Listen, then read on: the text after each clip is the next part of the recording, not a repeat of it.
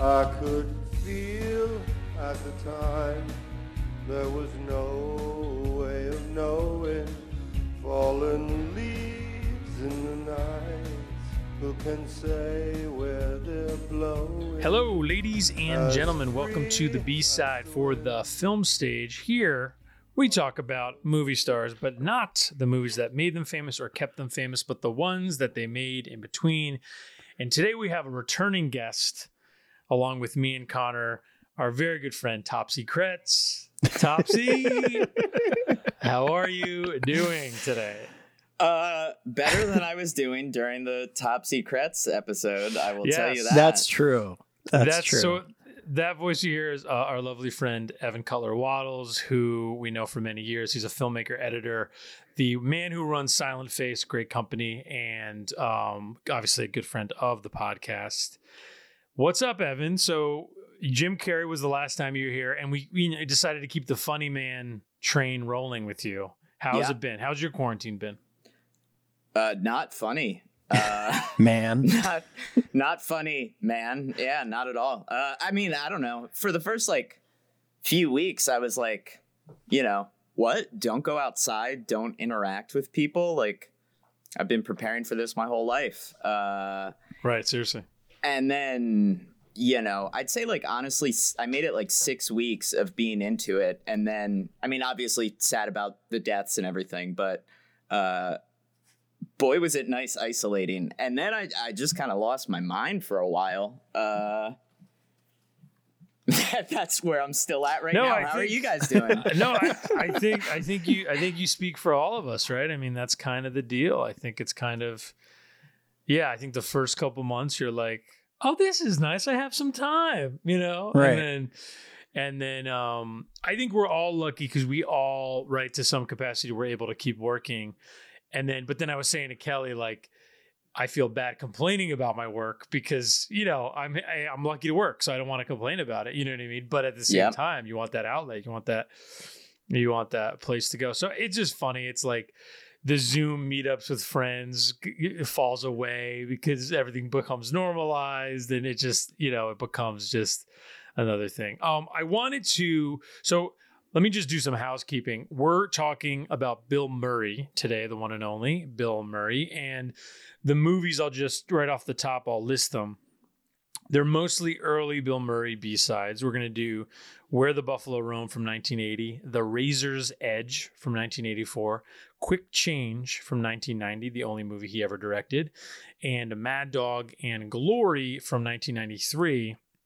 So those are our four movies. I will also say I snuck in a little larger than life the, the the Bill Murray and his elephant movie, and I also snuck in the more recent Rock the Casbah in my kind of preparing for this podcast. So I'll just quickly mention those, but those are not our primary B sides. Um, a few shout outs, uh, just uh, PSAs before we get going. I've been lucky enough to watch a few things that friends of ours, friends of mine, have made uh, that are available, and I just wanted to give him a shout out. So a friend of me and Conor's from many years ago, we worked on a movie together. Uh, our buddy Brian DiLorenzo, he made a movie called Myth, which is on Amazon Prime now and is an interesting movie. It's it's you know he obviously made it for not a lot of money, and it's all up there on the screen. It's I don't want to. It's a kind of a twisty movie, so I won't give too much away. It's basically a young man who is admires this elusive filmmaker uh, through happenstance befriends the filmmaker. And the filmmaker is actually played by Nicholas Tucci, who is a good actor who sadly passed away, I think earlier this year at far too young of an age. He gives a great performance. So that's a movie I would recommend just in terms of kind of indie thriller genre. That's available right now on Prime Video if you want to give that a look. Our buddy Joe Bandelli, uh, me and Conor, uh, who we actually work with a bit, he is a very talented producer, and he made a movie called produced a movie called Hell House LLC. I think came out in 2015.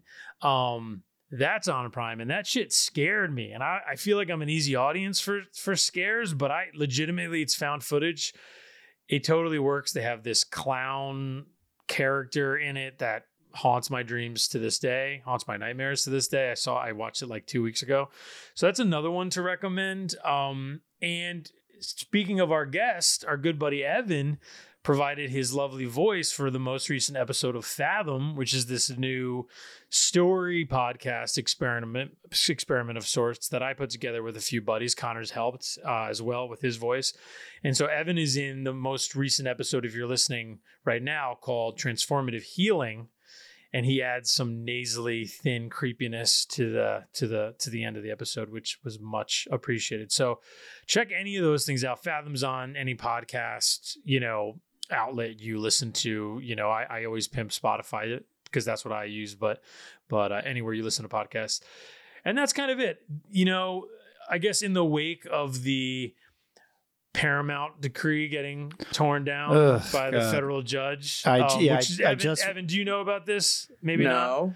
So you know how in 1948, you might, you may or may not know about this. In 1948, there was a ruling made by the courts, um, which basically prevented movie studios from owning movie theaters because yeah. it was a monopoly, right? So it was an antitrust case, and it before that, basically, like if you were Louis B. Mayer or what have you, you could own movie theaters and put only your movies in them. That ruling that has, you know, stood up for the last 72 years got decided against only days ago. And that decision, you know, kind of anti monopoly decision uh, was basically reversed. So there's a world potentially in the future where Netflix is owning theaters and Amazon Prime is owning theaters and Disney's owning theaters. And so that'll be weird. A new thing. Yep. yeah. Um, but yeah, it's been, you know, much, much to do, much to do on uh, film Twitter and whatnot. So yeah, it's look, it's a, it's a strange, sad moment. We'll see what comes of it. But um, anyway. Um, yeah, it's, I mean, on the one hand, I don't know that theaters are doing so great right now. Right. So maybe blessing in corporate nightmare disguise. Exactly. Uh, my my yeah, my contention is I was saying this on on the film stage Slack. It you know, AMC so it depends, right? Like if AMC ends up getting owned by Universal, right? What's scary, of course, is you just don't get like where I live in Pittsburgh, right? I saw a Portrait of a Lady on Fire in the theaters at an AMC, right? Because in places like Pittsburgh, where there aren't a lot of other theaters, not a lot of independently owned theaters, you know, the AMCs will sh- have a screen for a smaller film like that, for a Fox Searchlight film. Well, now Fox Searchlight's Disney, but for like a a Focus Features film or for an A24 film or whatever. Sure. They'll have a they, they may have a screen for that. So the thought would just be if that goes away in more kind of middle America places, you would just hope there's still a uh, place for independent theaters to exist. Which who knows? I think maybe there's the real estate will be there. Obviously, it's just more like will the audience be there? Maybe I don't know. Yeah. Like does A24 just buy theaters? I don't know. Like does it can an independent chain, independent production company survive with that model, eh, do they need to survive with that model? Maybe not. I mean, that's sad to say. You hate to say that, but obviously, you know, it's with each passing day, the theater model is being kind of tested as we go through this. So it's an interesting moment for sure. Um, and like you run into a, a situation where even hypothetically, you're not even getting a theater populated with like good Disney owned movies across like Disney and 20th Century Fox because like a big part of the Paramount decree was to prevent block booking, right? Where you yeah. know where that you know that's where B movies came from, right? Where studios would shoehorn in B movies that would have to be licensed with their A movies, right? So yeah. Uh, so that they could make some money back on them. And you have to wonder, like, obviously Disney releases like an Artemis Fowl on Disney Plus because that will lose the least amount of money for them, right? They're just it's they can kind of toss it up there.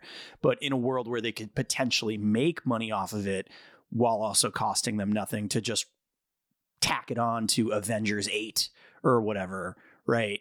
And send that to a theater and say, hey, if you want the new Avengers movie, you also have to screen Artemis Fowl, and then they make something out of it. Yeah, the thing that gets lost a little bit is Disney is already strong arming these chains, right? Like, so we already know that like traditionally theaters get 50% of the box office receipts, right? And then they make their real money in the concessions, right? That's how theaters survive. With the Disney movies in the age of Marvel, Disney has basically been insisting up to 60% of the box office receipts, which is obviously uh, unprecedented in terms of, you know, the norms of the deals. But of course, Disney what are you, what are you going to say no to Disney? Like they're the ones providing you with the Avengers, providing you with the kind of event movies that people pay to go see. So it's hard to say no to the 60%. And you even see it now with theaters like in AMC struggling and trying to make peace with Universal and stuff because they're just trying to literally survive. So Yeah. to your point, Evan, it's like sadly this ruling might end up saving movie theaters, but at the expense of them becoming homogenous even more than they already are, which seems crazy. But let me just, uh, as I skirt back to Bill Murray, I had a thought, and this is super stereotypical of me, but I'm going to do it anyway.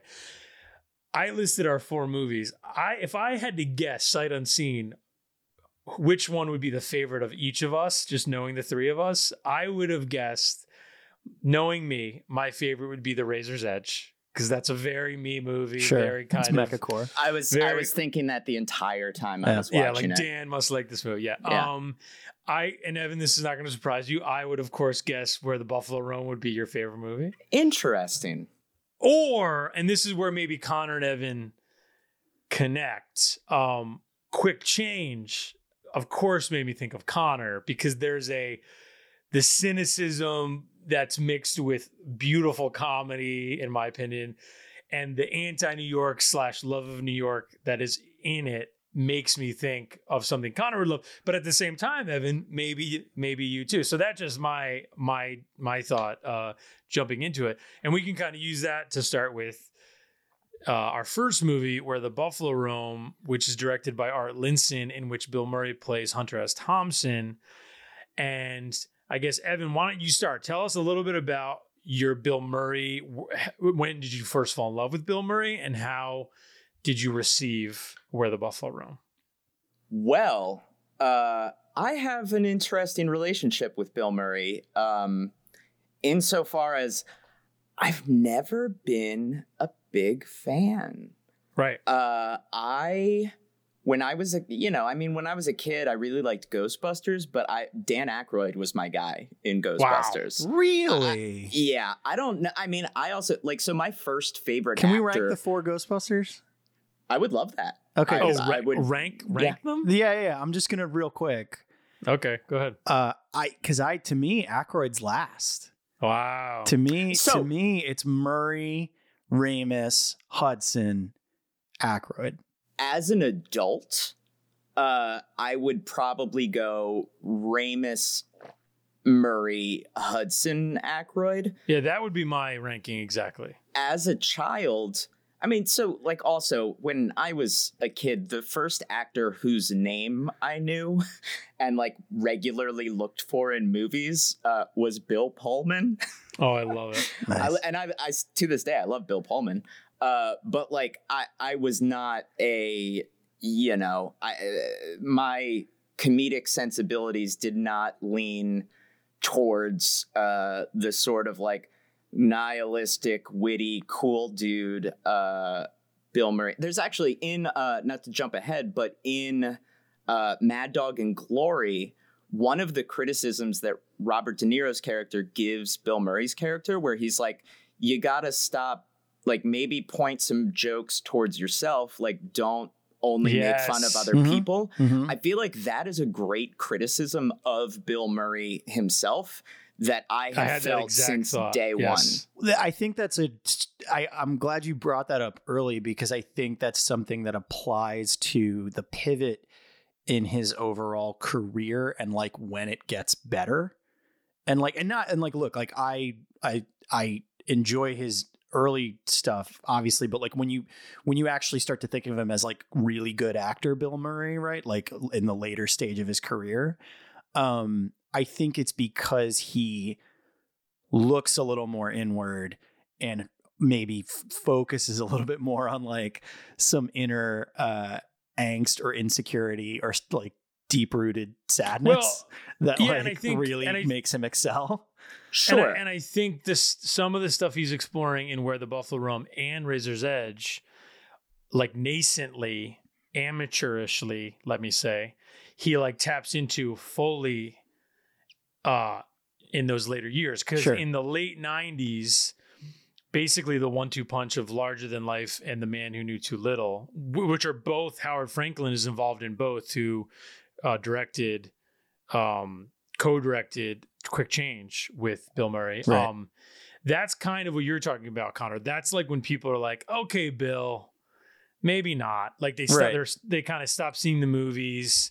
The movies aren't hitting as hard, and then you have that period where into the millennium, he then kind of coffee and cigarettes.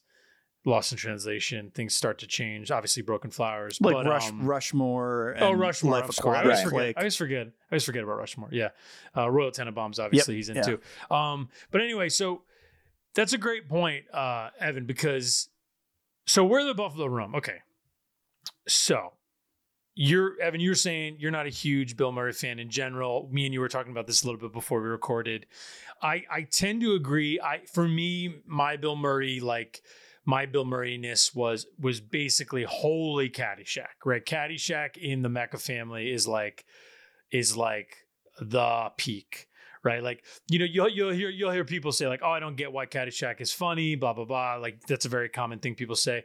But I that's totally get actually that's like his least cool dude funny movie. Yeah. Totally. He's Yeah. he's the butt of jokes and Exactly. and he's like Yeah. mugging I like- the entire time, kind of like Yeah. yeah. and I he's so much more likable in it because of that. For me, Yeah.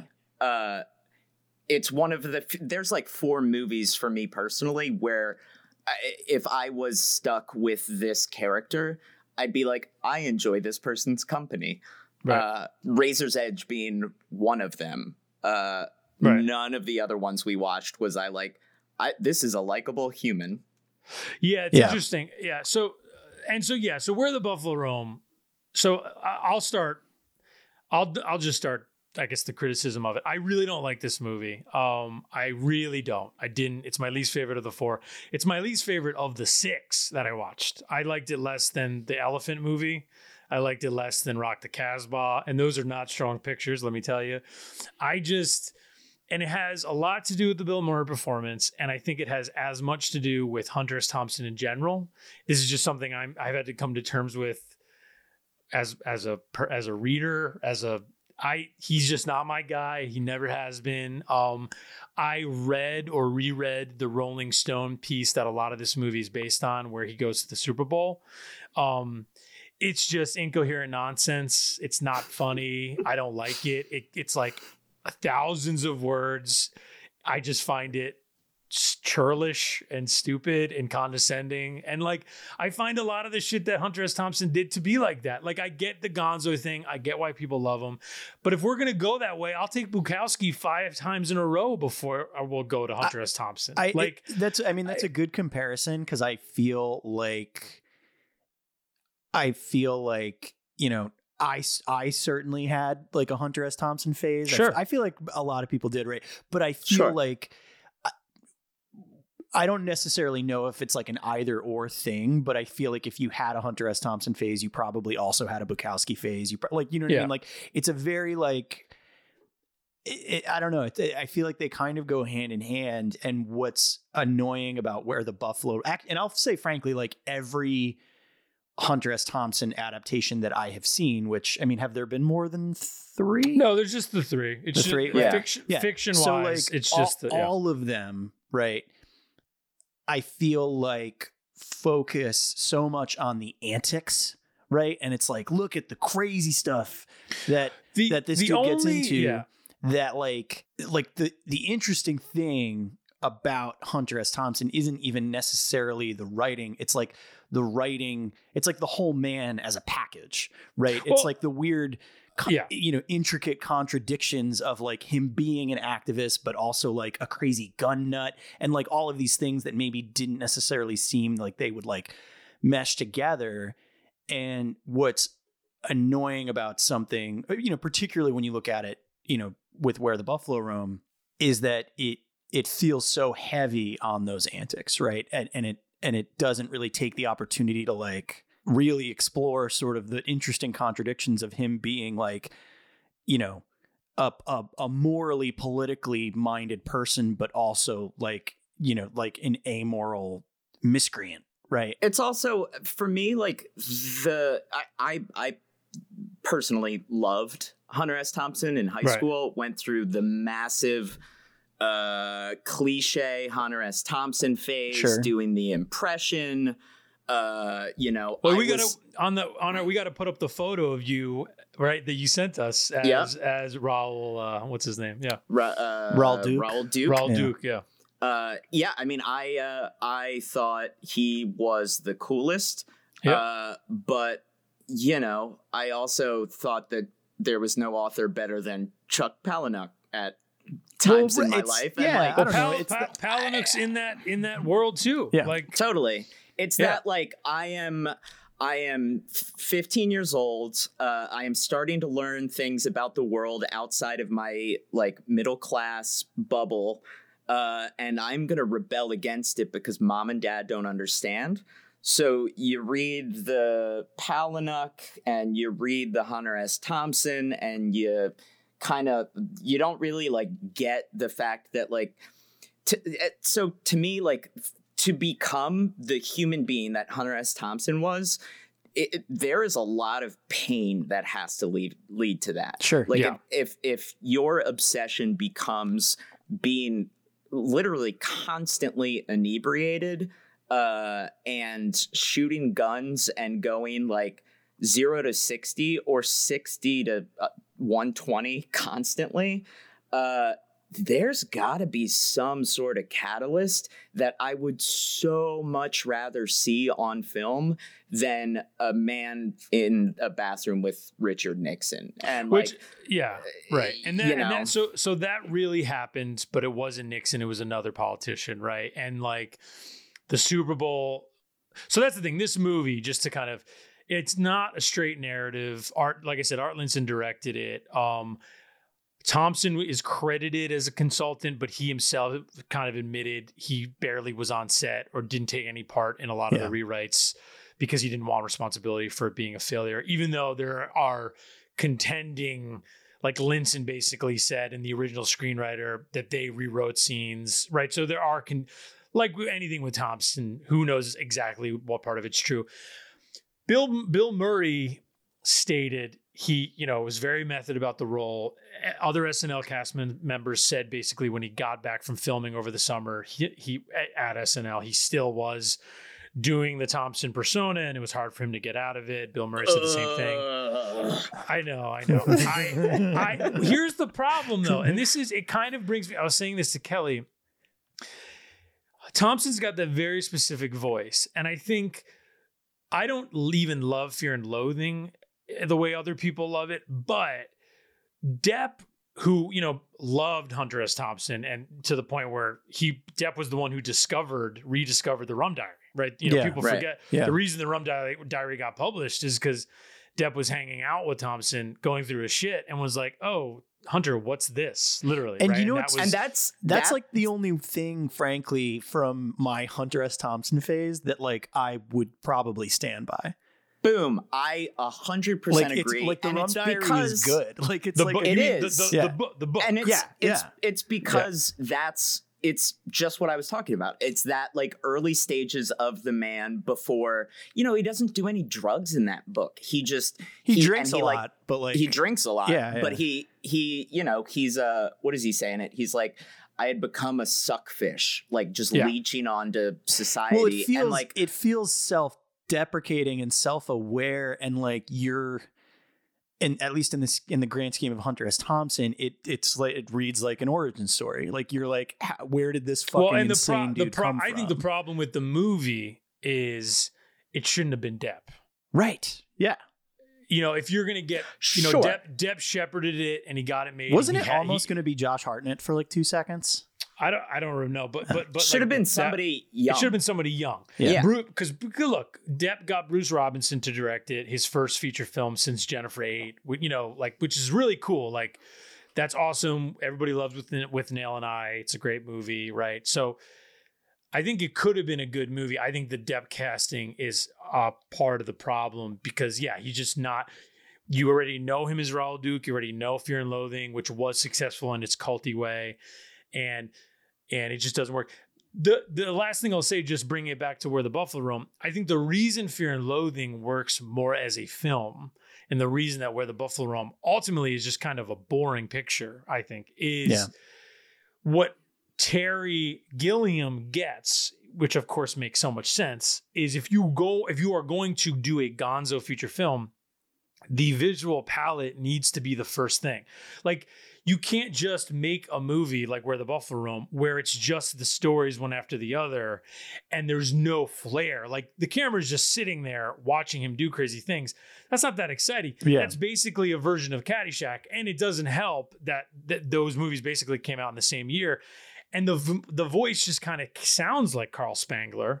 You know, probably Right, right. probably shouldn't do the voice, right? It reminded me of um Joseph Gordon-Levitt doing the Edward Snowden voice in Yep. Snowden, where it's Oh, like I don't even think it's a bad performance. It's like you are choosing to do a person's very specific weird Right. voice. as opposed And to by- just exuding the aura of that person. You're making Yeah. a choice that I Yeah. think I you wish Oliver Stone had said to Gordon Levitt, "Hey man, like let's maybe dial it back." But of course, we're talking about Oliver Stone.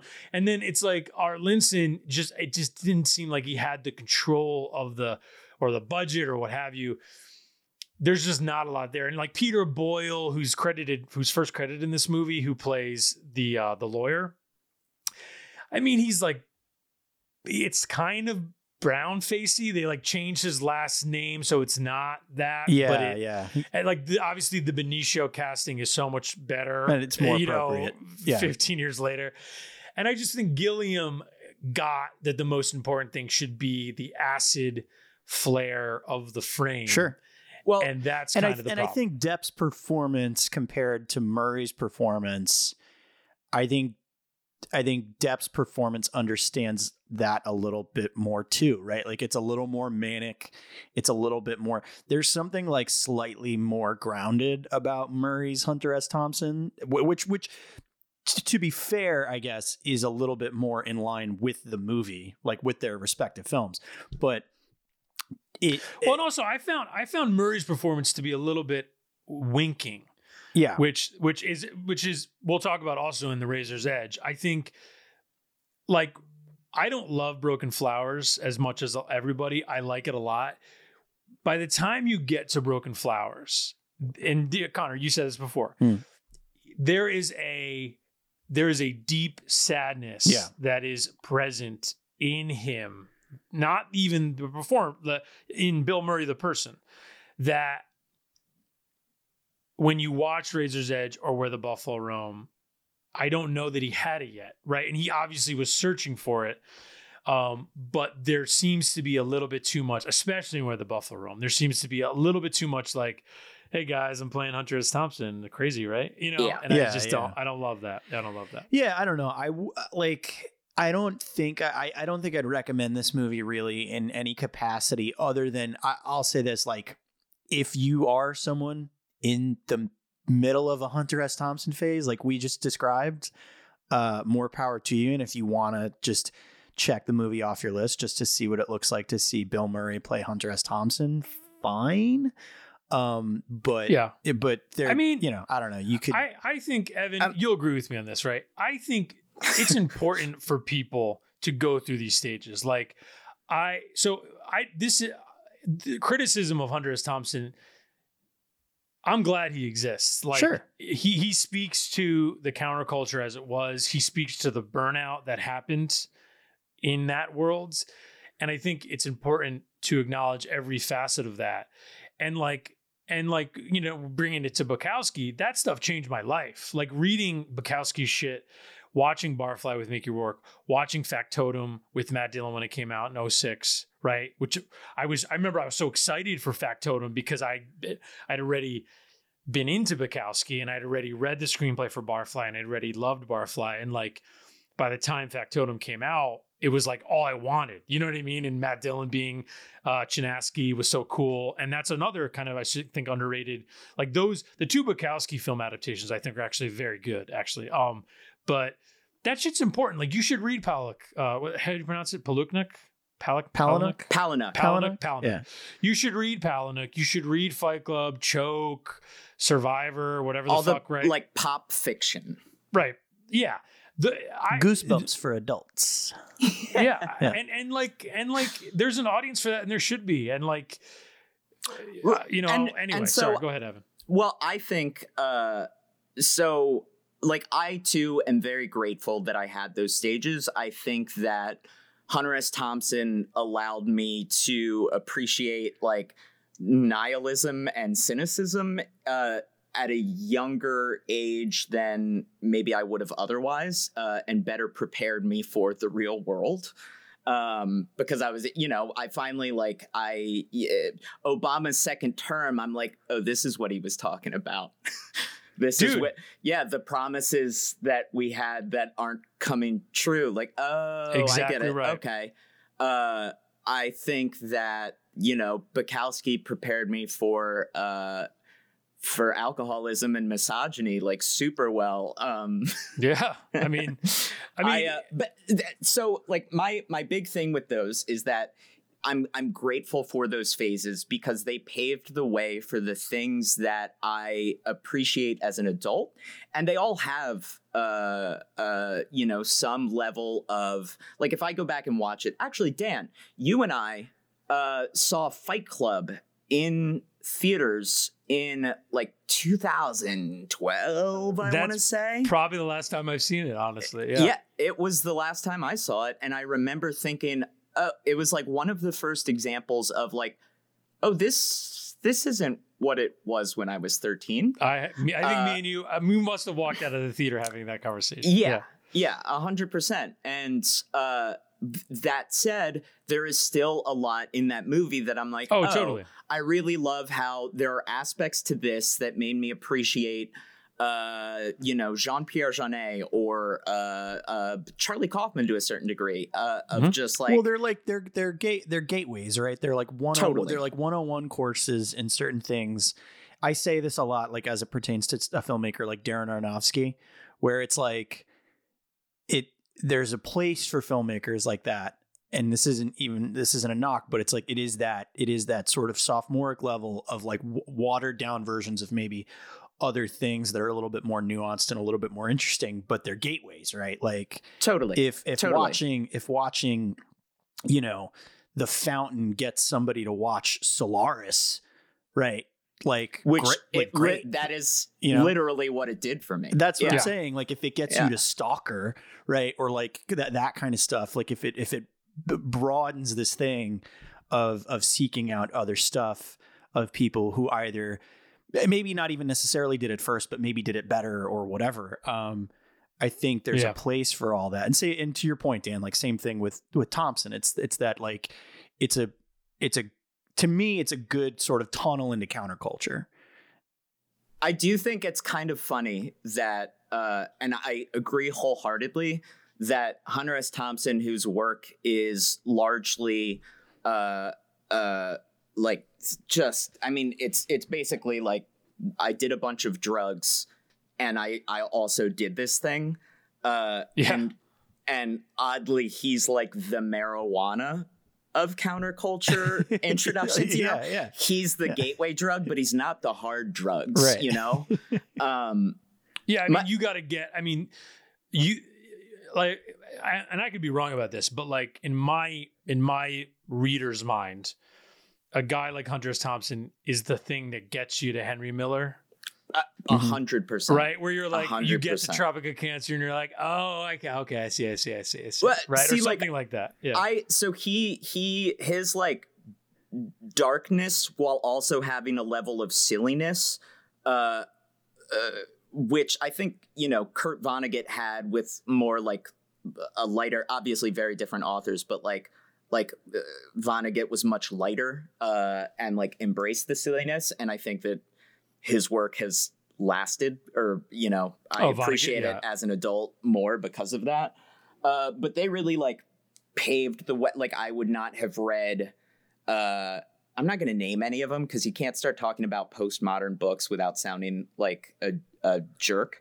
but I would not have read a lot of the stuff that remains my favorite books to this day Yeah. uh, had I not had that appreciation set in me from a young age. Um, and I think the biggest, the thing that made Fear and Loathing successful uh, and where the Buffalo roam unsuccessful is that Fear and Loathing acknowledged that darkness and cynicism uh, and futility.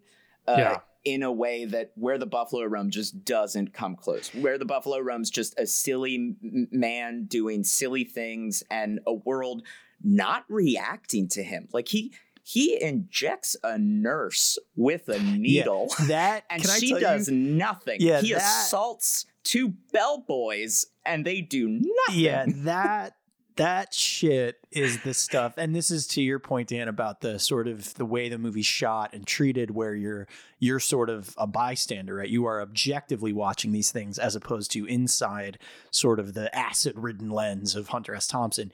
Like you're watching him do this stuff, and you're like, why is nobody Nobody cares. Nobody stopping Yeah. this. Like I don't. I don't like this. Stop it from happening. And that's like this whole movie. And it's and it's it's it sucks. I think because and this I think is more of a commentary for Murray at large in his career. And I I, I like him, uh, but it is a thing that you.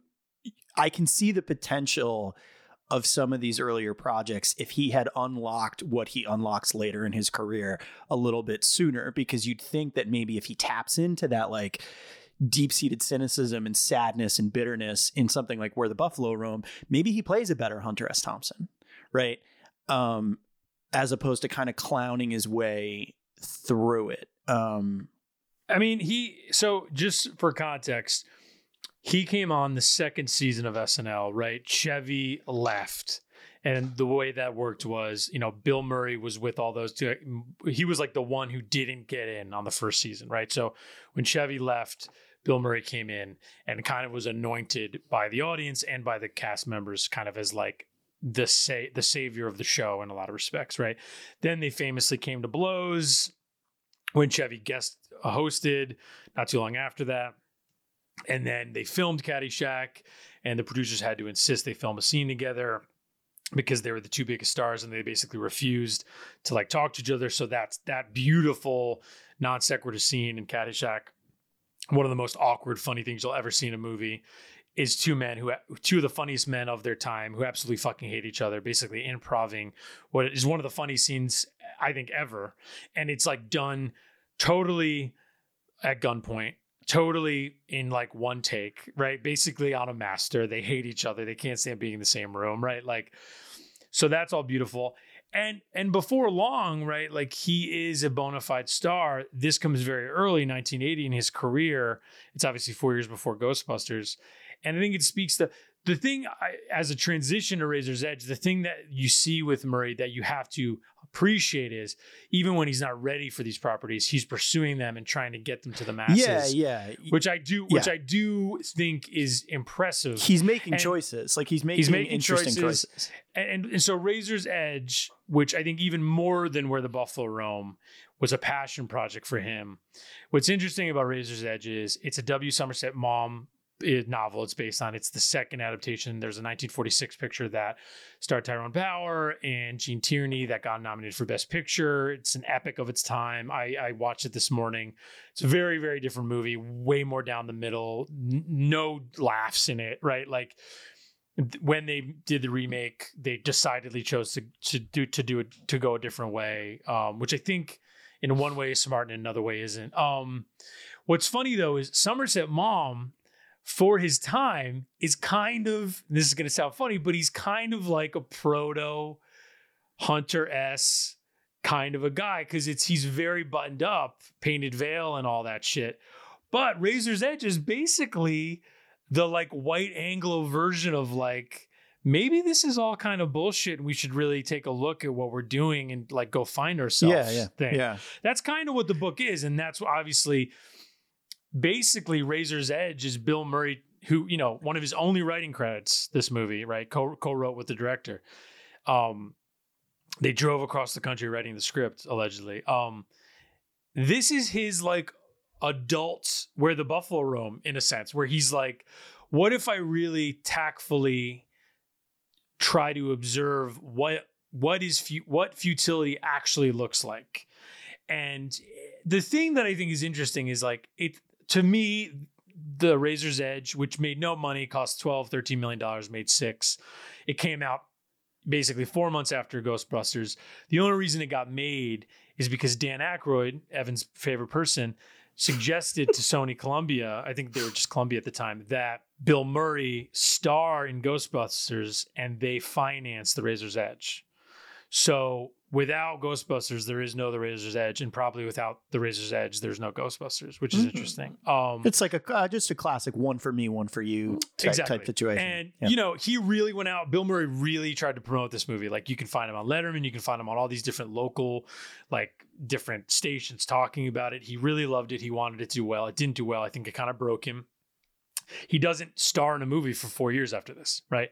He has his cameo in Little Shop of Horrors, and he the next movie he makes is Ghostbusters 2, which he like openly does not give a shit about, and Yeah. like has since said and he you did like not you like now, doing it. like I have a fondness for that movie just because of its constant rotation on like Comedy Oof. Central when I was younger. Obviously, I, I do uh, not. but no, no, but. I, I agree. Like rewatching it, yeah. um, there's still gags and jokes in it that I like, but him particularly, you're just kind of like, oh yeah, like you. There is no part of you that wants to be here, And I'll like, just- at all.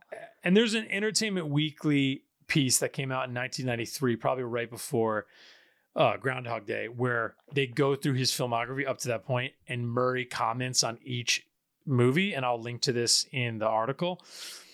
On where the Buffalo Roam, he says, I rented a house in LA with a guest house that Hunter lived in. I'd work all day and stay up all night with him. I was strong in those days. I took on another persona, and that was tough to shake. I still have Hunter in me. Cool, whatever. And then the razor, the sorry, the razor's edge. This is more interesting. The razor's edge quote. He says, "I kind of deluded myself that there would be a lot of interest. I made a big mistake. The studio wanted to make it a modern movie, and I said no. It should be a period piece. I was wrong, and they were right. The day I finished shooting, I said." If this never comes out, the experience will have been worth it. I still feel that way. Now, The Razor's Edge. What did we think of the movie? Conor, what did you think of The Razor's Edge? So I watched this movie real late at night. I this is a couple nights ago, and I had finished. So wa- Conor's saying he fell asleep during no, the no, no, no. I no, no. But th- this is what I was going to say. I because I I watched all these in in in order, right? So I wa- the other night I watched Where the Buffalo Roam, and then I was like, oh, you know what? Let me just I'm up, whatever, because quarantine. I don't sleep anymore, and whatever days last forever and bleed into nights, which bleed into days, and so I just decided let me put on the uh, a pl- two plus hour epic, and I napped in Where the Buffalo Roam. And I was, I was, and maybe this helped. You know, I got my nap in early, but like I, when I watched Razor's Edge, I was straight through it, uh, even in the wee hours of the morning. I, I guess I'm kind of mixed on this movie. I th- think it's kind of fascinating, and there are certain scenes in it that I loved, that I was like very engaged by. Um, overall, the biggest thing that was hard for me to swallow is, and again, it's a, it's a, it's a relic of its time kind of thing, but just like the white dude going to find himself on the other part of the world kind of thing. Like that that aspect of it was a little tough to swallow for me but um i was really engaged by the murray performance in so much as like just watching him navigate it and you could definitely see where he kind of deliberately tries to sort of plug in that levity and that comedy like you mentioned dan Right. as a particularly i guess as opposed to the original adaptation um but Well, I mean, if you know Tyrone Pow- Ty- Tyrone Power, who I, I do love, Matinee Idol, that dude didn't have a laugh in him. No, Tyrone Power. no, no, You know what I mean? He was not that guy. Yeah.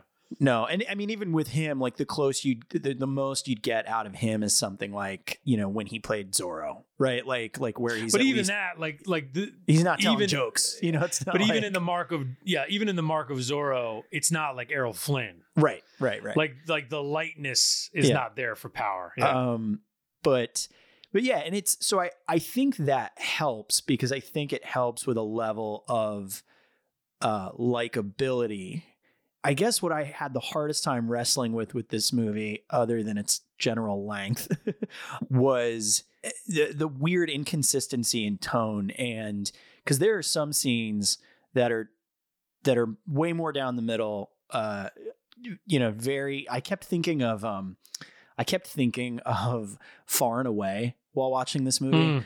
Uh, just this kind of this thing that feels like it like it's really swinging to be this old Hollywood epic. It's sort of that light touch and the sweetness, but then there are scenes that are just like brutal and mean and like aggressively dire. Um, and that I think was sort of the the weird kind of push and pull for me that was tough to kind of navigate. What'd you think, Evan? I uh, was not prepared to like this. Sure. Mm. Uh, just I I didn't know a ton about it, um, but I I knew that it was it was the only thing he uh, one of the only things he had ever written, and I knew that it was a, a passion project for him and one of his first like uh if not his first like not all funny guy movie. Oh yeah, that's how they sold Um, it. Like that's how they sold it. Like the first dramatic Bill Murray performance. Right. Um and so I was ready for it to be really indulgent Right. and uh a little painful. Um it it's the most I've ever liked a Bill Murray character without a level of pity. Like I really like the Lost in Translation character, but part of that is like pity and being like, "Oh, you're obviously sad. Here's this and that." Like this was like, "Oh man, you're like putting effort into becoming a better person and like uh, you know, you're you have these opportunities, but you want to be a, a literal fishmonger instead at times. Like right. um, and it was just like, yeah, there was a, there were a lot of aspects to the movie that were pretty trite or like cliche or whatever, but uh, but it felt like okay to me. A because I knew that uh, you know the source material, and B um, because it was like it it just felt genuine. Uh, I will agree that it was like real mean at times, Yeah. and there were also the jumping around in time could have not jumping around. It doesn't go back, but y- you know it'll just cut to the next scene, and it'll be like years later. Uh, but Bill Murray has like the exact same haircut and looks Right, identical. Well, that's that that's And so- yeah, that's like an old movie thing. To Conor's point, that doesn't translate as well in 1984. I think for sure. Right. Yeah. Right. Uh, but it all that made it difficult because you know there's a scene where a uh, a significant other passes away, and then we cut to the next scene, and it's like the first time in the movie where I'm like, okay, well this is like months later. He's been like grappling with it, and then like halfway through the scene, you find out that this is just like that night, you know, Yeah, or like the, The next, next day. day. Right, yeah. right. Exactly. Yeah. Uh, and you're like, oh, that okay. Uh, Yeah, the last 20 interesting, minutes, I think, kind of, if you can fault this movie, they really rush to the finish in a way that's kind of like, okay, like, like basically half of the plot happens in the last 20 minutes, which is a little, Yeah. that's tough. I don't I- know if you, frankly, and I guess I don't know if we, we even went through the plot really, but it's Yeah, it's it, ba- it basically is just Bill Murray plays a man named Larry Darrell who he's from Illinois, right? And he basically, with uh, a buddy of his, volunteers to be an ambulance driver at the front in World War One prior to uh, the U.S. getting involved in the war, right? So they're going over there. You know, he's he's at, at the time he is uh, engaged, right, to um, to uh, Catherine Hicks and uh, the mom from Seventh Heaven. If you, uh, you know, I don't know if you need a reference. Annie. Um, Annie. You can call her by name, Annie. um, but um, but the um, yeah, so he basically decides to go do this thing. He comes back uh, after some some significant trauma of just seeing people die, uh, and it sort of deeply affects him. And he essentially decides to quote unquote postpone the engagement as opposed to like calling it off or postponing the wedding as opposed to calling it off goes to Paris which then sort of leads him to other parts of the world as he continues to try and find himself as the other people in his life move on and change with the times you know those times obviously being like or or the- don't change Conor. That's well, the right. whole There- point. there you go. uh, but but you know with sort of the depression leading into pre World War II, um, so obviously crazy time to be in the world. Um, but basically, that I mean that's essentially the crux of the movie. Yeah, and, I and to, to Evan's point, it's sort of about how he sort of is coping and realizing the certain aspects of the life he's leaving behind and how much of it is bullshit uh, and really trying to just like better himself as a human being Yeah, the the tough. it's also go ahead. Evan. it's it's also the only in my opinion the only movie of these four where his character has an arc Sure. uh and like Yeah, changes sure, you know yeah. like quick change he gets nervous but at the end he's like the same dude he was at the beginning Right. uh and uh mad dog and glory eh, you know not really any change no he's yeah that that movie and we'll get to it that's i feel like Yeah. a little less his movie so it's sort of- Sure. i think it matters less a little there but um the yeah i i think his performance is the thing that and i think having the arc helps i think it is the thing that grounds this movie for me in terms of like that is it is the thing to watch and i don't even know i mean i don't even know if i would place it in like top five bill murray performances or anything like that but in the context of it being so early in his career and even being tangential to ghostbusters which is probably like right like the iconic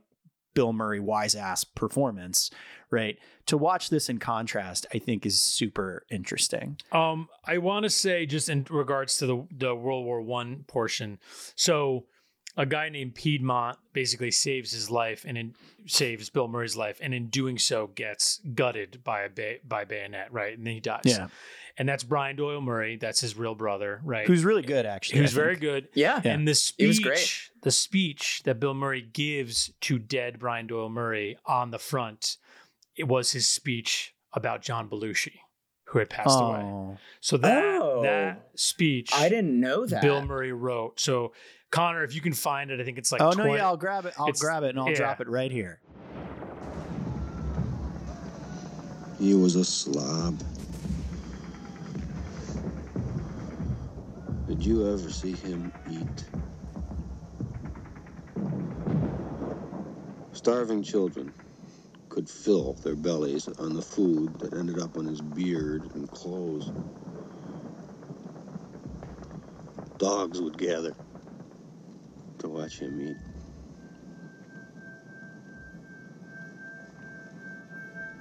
I never understood gluttony. But I hate it. I hated that about you.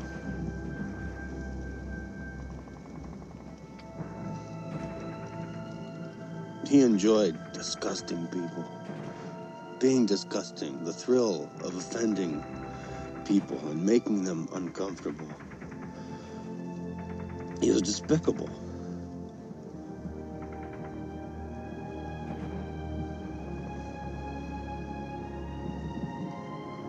You will not be missed.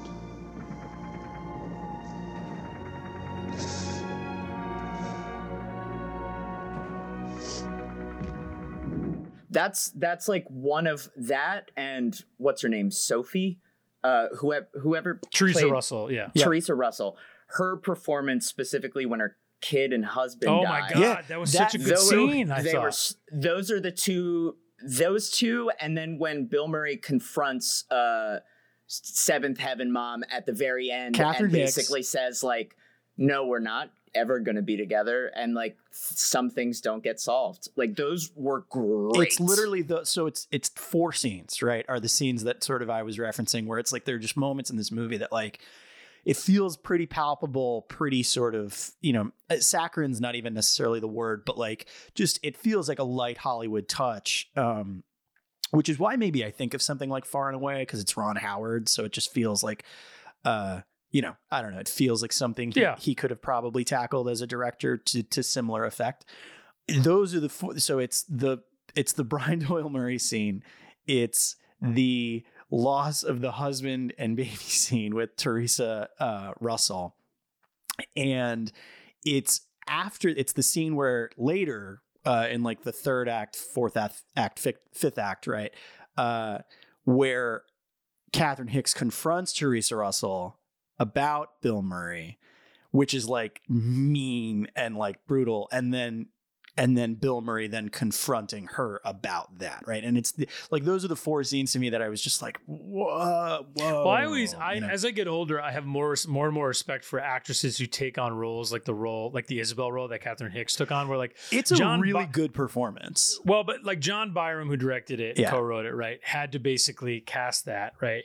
And Theresa Russell, who's um, Sophie, is chewing scenery and very good. Theresa Russell's a kind of an underrated actress in general. She's been good for many years and kind of doesn't get a lot of recognition, like a lot of, uh, you know, like, like plenty of women. But but um, Catherine Hicks has to have this like diabolically evil scene where like John when John Byrum's casting that, like that as an actress you have to have a lot of faith in yourself and in Mhm. your director to do that i mean she basically chooses through suggestion and then passivity to essentially spoiler kill her friend i mean that's basically what happens Right. and like it it's a scene that i think that ages almost well in its portrayal of addiction in the sense of like the people you surround yourself with, right? Sure. And like and like the idea of like you know, the when a man loves a woman of it all. We've talked about that movie before, but like the enabling elements Mm. Uh, that for a long time I think got ignored by people, right? Where you have Catherine Hicks basically just saying to Theresa Russell, like, this whole thing is your fault. Your addiction's your fault. You're to blame. You're going to bring this guy I love down with you. Why don't you fucking kill yourself? Literally, like that's Yeah. basically what that scene Yeah. is. And and and good on Catherine Hicks for performing it the way she does. no, because it's that's it's hard really for actors. it is a I think.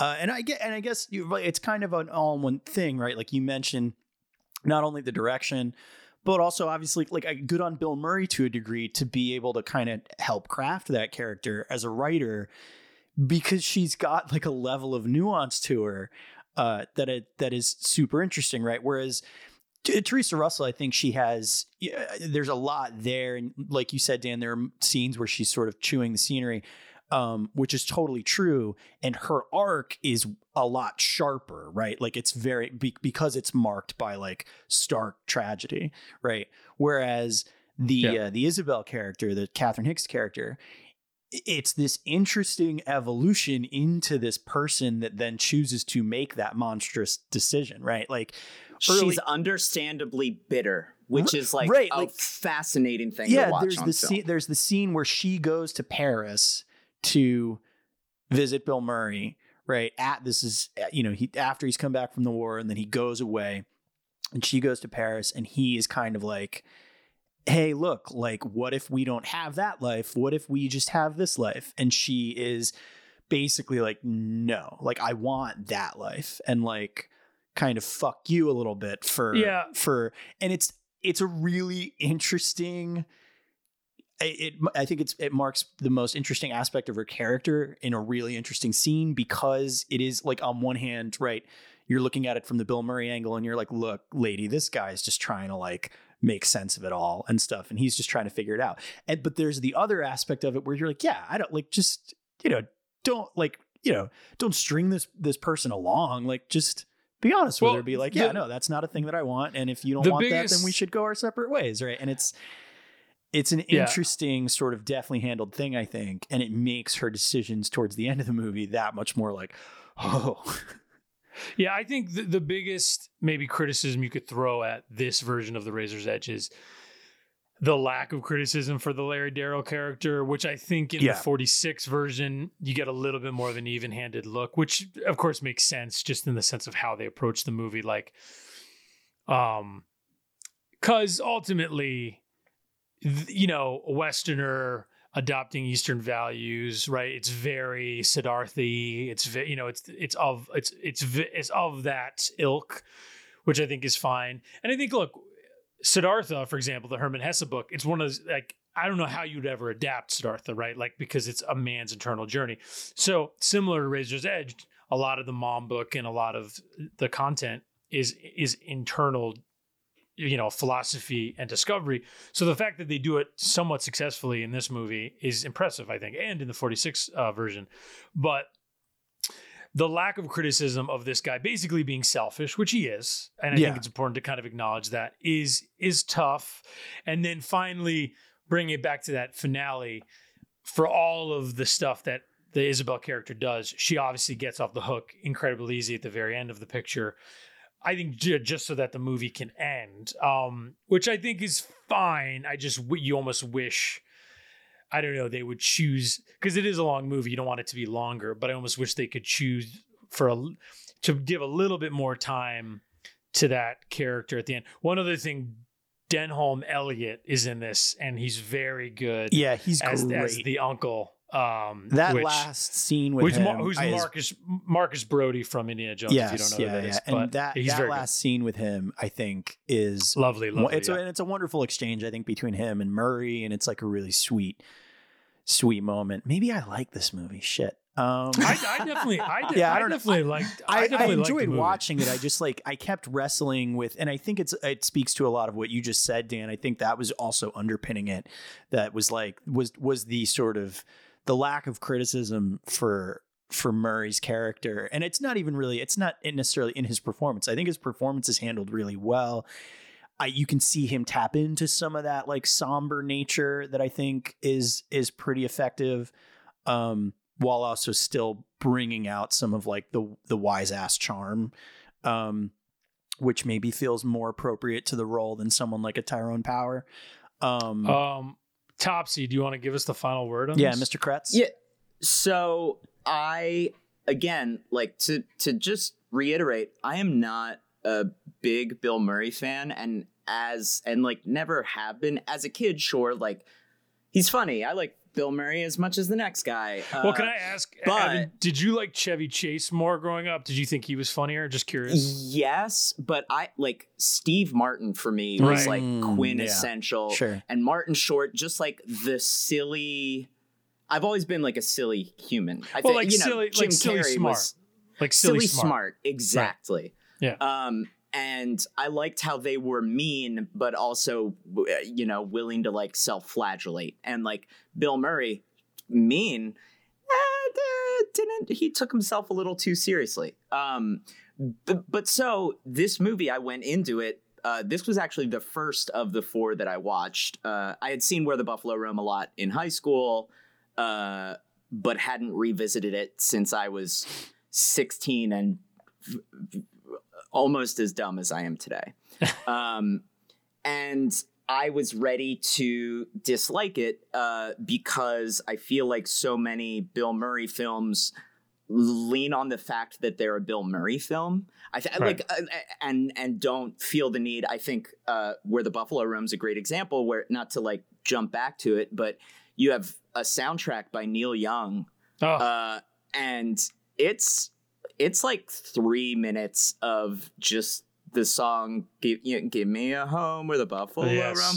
It's there is not a score. It's just him like Neil I Young could not playing a understand riff. that. At well, all. so here's like, here's an interesting thing about that is they the only recognizable other than that song, the only recognizable song in that movie is the Creedence song that pops up later, But and they The VHS. Oh wait, sorry. Say what? no no you're no Gonna, so so when the movie originally came out um it had uh, like a an appropriate uh um you know set of needle drops basically and then they had to replace it because they couldn't you know for money reasons couldn't essentially continue to license the songs That's so the VHS copy I have uh, from high school has the original soundtrack in it. Then, like Lucy in the Sky with Diamonds and everything. And yeah like that's uh, not in the that's one that really I funny.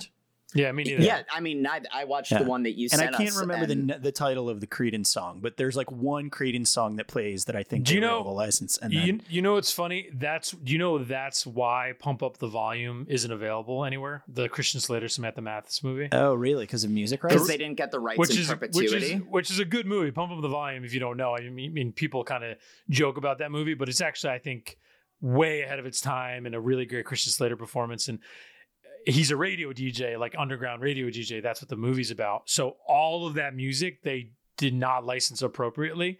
So this now that you know Christian Slater's Mr. Robot and you know those filmmak you know that's what happens to movies, right? Like those kids now make movies. So a movie like Pump Up the Volume, those kids are like, "Oh, we like that movie. Where's the Blu-ray?"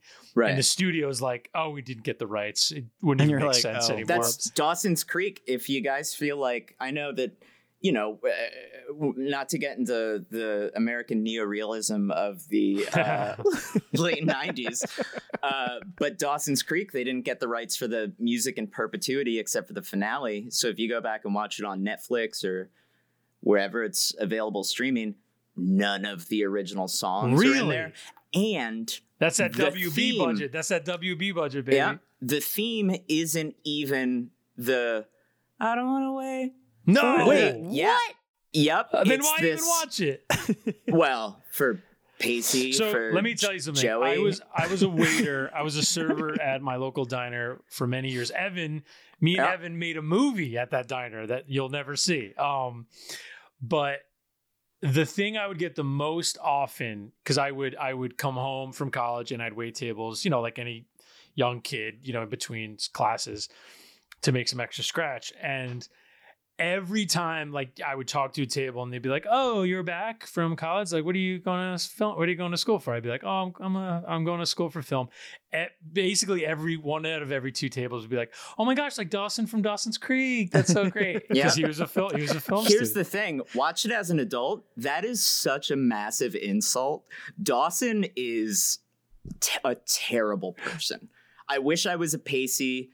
I'm Oh, yeah. a Well, Dawson. listen, I don't we think all- that's, you know, that's what like- people have basically settled on with Yeah, that show, right? Is yeah. that Pacey's the one all along. Pacey's the one. Yeah. Pacey's the one. Yeah. Yeah. Um, regard. So, but uh, ha- this is like tangent, tangent, tangent. No, do it. Do it. Um, It's fine. It's fine. But so right, so where the Buffalo roam, it's like, well, we have Bill Murray as Hunter S. Thompson. We need nothing else. Uh, Yeah. the movie's about the first like Gonzo film, but like we're not gonna make it. Gon- you know, Gonzo is all about like putting yourself into the story, and like so we're gonna do totally benign camera movements, if any at all, and uh, Neil Young's doing the soundtrack, but it's like one riff the whole time. Uh, I was ready for this movie to be like, well, it's Bill Murray being Bill Murray, so we don't really have to do much with it. And the fact that he, I was very wrong about that, uh, and that, you know, two of the best scenes of the film didn't even have him in it, uh, Right. I, which is, uh, you know, for I see Bill Murray as an intensely like egotistical. If you read the stories about him, like he's he's also he's like a bad person, guys. Well, well, Like- well hang on. Yeah. This is a good. Let's use this as a segue. There is a, if you go on his Well- Wikipedia, there is a whole section that just reads feuds. Well, and this is a good segue, maybe to quick change. Um, to your point, Evan, because when me, when me and Evan were recording the Fathom episode a couple weeks ago, I we were talking. We are like, oh, let's get you another B side. Uh, we were thinking about doing Bill Murray. Would you want to do that? And me and Evan had this moment where we were like, you know, the funny thing about Bill Murray is. He kind of sucks. And everybody talks about him like he's this great guy and he has this great persona and he does and he's of course a very talented performer but if you if and this is a these are huge caveats but if you take away the community part of Chevy Chase's career and all the mean nasty shit he did on that set and it's just the regular nasty shit Chevy Chase did throughout his whole career and his regular ego and you take away the the broken flowers of it all from Bill Murray and both of their careers end in like you know not right before Rushmore I don't they're the same like they yeah, yeah. had similar careers like Chevy Chase made a lot of good movies his whole his whole thing was I'm smarter than you. Let me make a joke about it. That's sp- basically what Bill Murray does. I hate to be the guy who says it to you. It, other than what about Bob, I guess, and other than which which he was a horrible like those that's where Yeah, I first heard the person, stories of yeah. like he like set, tried yeah. to punch uh, uh no, he threw he threw uh, the producer that's what it was into the water. Yeah That happened. Yeah. No one denies that that actually. No one denies that happening, right? and Like, he he threw an ashtray at uh at Dreyfuss Yeah. uh and like he now look, screamed Dreyfuss, in his Dreyfuss famously also difficult, but yes, he did do that. Yeah, he threw. Yeah. Like Jay Yeah. Mohr, Jay Mohr has a story about working with him on a movie and like, and like, Bill Murray like doing a physically not great thing to another. Like, their point is to Conor's point, it's on the Wikipedia. You can read the dude's got a track record, and he's famously streaky, right? Like that's the thing with Bill Murray. Like he's famously like very up and very down in terms of kind of the way you can know him. Where I guess with Chevy, he just was kind of an asshole. Which okay, Well, and I think that's that's a your distinction though, Dan, is a is a good one because I I agree. Like I was going to ask earlier, like who has the worst reputation? I would argue they're probably tied. But no, but they're not though. Chevy Chevy has a way no, no, worse no, reputation no, no, no, But I'm saying like when you look Yeah. at it, right? Right, Like right, not like not just by like yeah, yeah. yeah. I I would I say mean, that Chevy, they're Chevy the, the shit Chevy said, like the racist stuff gets Well, that, that blows it out but of I but proportion. this is the but this is where Bill I think the Murray distinction is. supposedly hit his wife oh, I didn't know the- that. Yeah, that's like I he like yeah, and there's like multiple reports of that and like that's like Chevy, I'll hang out with you now. Like you win, Chevy, you know? like I don't know if I would. uh I don't know if. Can we I just would- hang out with Tim Meadows? Let's just hang out with Tim Meadows. Oh, Uh, Tim. that dude seems like the best. Yeah. well Tim Meadows killed a kid. that's Tim no, Tim Meadows seems great. I Tim love Meadows, Tim Meadows. murdered my dad. Um, Chris no. Kattan. anyway, no. It, it- what I what I think the distinction in the reputations is though is I think in in pivoting to sad and pitiful, Bill Right. Murray is able to kind of reinvent that thing of like Yeah. of like oh I I was shitty and I'm kind of and like any sadness Yes. I have is is my fault and right. and and what like who knows how much of it's even true right like it's not you know in terms of how he feels about it or whatever but my point is as far as it comes off it's a big distinction in his ability to pivot his career versus somebody like Chevy Chase right because he Chevy Chase yeah, goes he on never did. he goes on to do a community and all this terrible stuff still happens right so And yeah, no, you're right. And and and I think it, so. I, I want to correct myself real quick. I said after Razor's Edge, the next movie was Ghostbusters 2. The next movie was actually Scrooged in '88. Um, a movie that I like, but Bill Murray doesn't like, and Richard Donner don't like because they Oh. hated each other. Yep. And Oh. the movie that came from it was apparently like half of one thing and half of the other. I like that movie a lot, but anyway, um, no, but you're right. Like, I think um, the self-effacing pity that comes forward, Pat Rushmore and on, I think does a lot of good for him, and I think deservedly so. I think he's wonderful in stuff like Lost in Translation and Broken Flowers, and obviously the Wes Anderson movies. And he's spoken about his reputation as a streaky guy, and he basically says, you know, that he's a pro, and if people aren't being pros, and there are there are there are also stories of him retaliating against directors who have been treating other people badly, which The seems McG very headbutt thing. yeah. So the McG headbutt thing, Evan, that is an example. Um, but then what's complicated is he also, in front of the whole crew, apparently told Lucy Liu she couldn't act and really Yeah. pissed Lucy. So anyway, he's a complicated guy. It comes through in his later performances. That's interesting. Now, okay, moving to 1990, he makes Scrooged. It does okay. He makes Ghost- Ghostbusters 2. It's not critically rev- re- revered, but it makes a lot of money. Quick change. He co-directs with Howard Franklin, who wrote the script, and I think based on another script. I think and it's based um, I believe on like a comic book yeah, right. It's based Yeah. on a book of some sort. Yeah.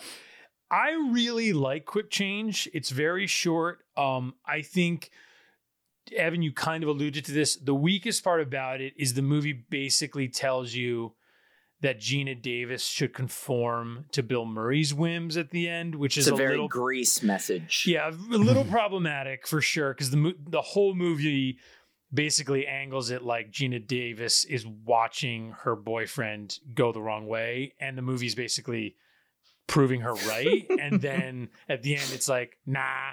So that's tough. But I think all in all, I find it very funny. Basically, the premise is we meet Bill Murray as a clown on the subway, and by minute two, he's robbing a bank, right? And Jason Robards, the great Jason Robards, is the police chief who's about Who's to great in this movie too. Great in It's- this movie, and Yeah. and, it, and it's a smart movie because it plays to his own legacy. In the movie, he's retiring as the police chief, and he's it's all about he's worried about his legacy, which obviously by that time in Robards' acting career, you know, he was nine years away from Magnolia and, and passing away. So like that was also you know akin to his own professional career. He gives a great performance. Uh, the robbery quickly becomes a hostage situation. They quickly let two hostages go, like you know, per negotiation, and it's Randy Quaid in disguise, and then Geena Davis. Um, you soon come to find out after the third hostage is let go, that's Bill Murray in another disguise. They've stolen the money and gotten away under the guise of being released, right? Very inside Manny, Mhm. cool stuff Yeah. going on. So Love Inside Manny. the movie Inside Man, Spike No, Lee. I know, I know. I, I, just, love it. Um, Well, Inside Manny's a different movie. yeah, Right. sorry, That sorry. was- I was thinking that was a Hunter S. Thompson novel, Yeah. late period. Inside Um, Manny was the original title for Osmosis Jones. Ooh, that would be a Oh. good B side. Osmosis, Osmosis Jones. Um, so then, but what's great about the movie is that's basically the first like 20 minutes, and the whole movie is the three of them trying to get out of New York with the money Yeah. and how New York is this horrible place that you can't escape, right? Yeah. Which I really found endearing and funny. Like I I left New York three years ago now for Pittsburgh with my lovely wife. I miss it every day.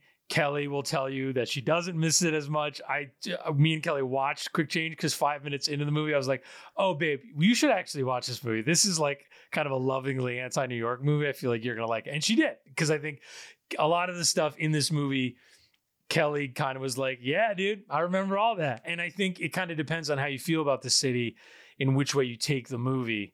Because I do think, in a lot of ways, it's a lovingly portrayed movie. Bill Murray, who has always lived in New York, he he owns many places now, but he, I think he still has a place in New York. So it seems like a pretty loving portrait of the difficulties of living there. I find Geena Davis very charming. Randy Yeah. Quaid is very annoying, but it fits the character, I think. And the the only other thing that I didn't love is the chemistry, obviously, between Bill Murray and Geena Davis kind of doesn't make sense. But by and large, I really like this movie. It's really short. It's really snappy. I think the jokes work. You, you give me one less Tony Shalhoub character in this movie, and I'm Yeah. giving it and I'm giving it an extra star. Sure. What'd you guys think? Evan, what'd you think? You New Yorker, you you now live in another Pennsylvania city, but what'd you think? I uh well, I'm loving it here in Erie. Um I uh no. That uh, you I'm guys- laughing, I'm Dude, if you Uh, lived in Erie, we would be recording this podcast socially distanced from each other. oh, that's true. You'd be so close to me. Yeah. Ugh. What are you gonna do? All right, all right, um all right. Creed. All right, Rocky Balboa. Tell me what you thought. that is I do often get confused for Sylvester Stallone, so that's actually that's very appropriate. You don't Um, get We say- confused for Michael B. Jordan? I, both actually. It's pretty yeah. It's a um, sli- it's a sliding scale. It's yeah, a it's the facial scale. hair for sure.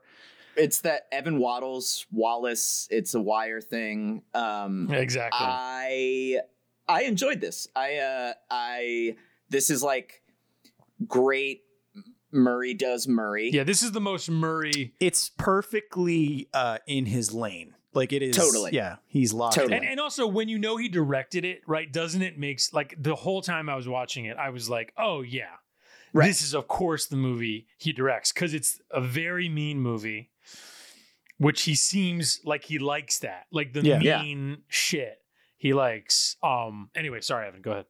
Uh, yeah. I mean, it was uh, it it it's it's a typical like you know your love hate letter to New York City. It's it's their his after hours. Uh, It's his Yeah. after hours. Yeah. yeah. Yeah. Um, th- I feel like so the entire it's also like a really great cast, but the whole time you're like, it's like, oh, is that, is that Geena Davis?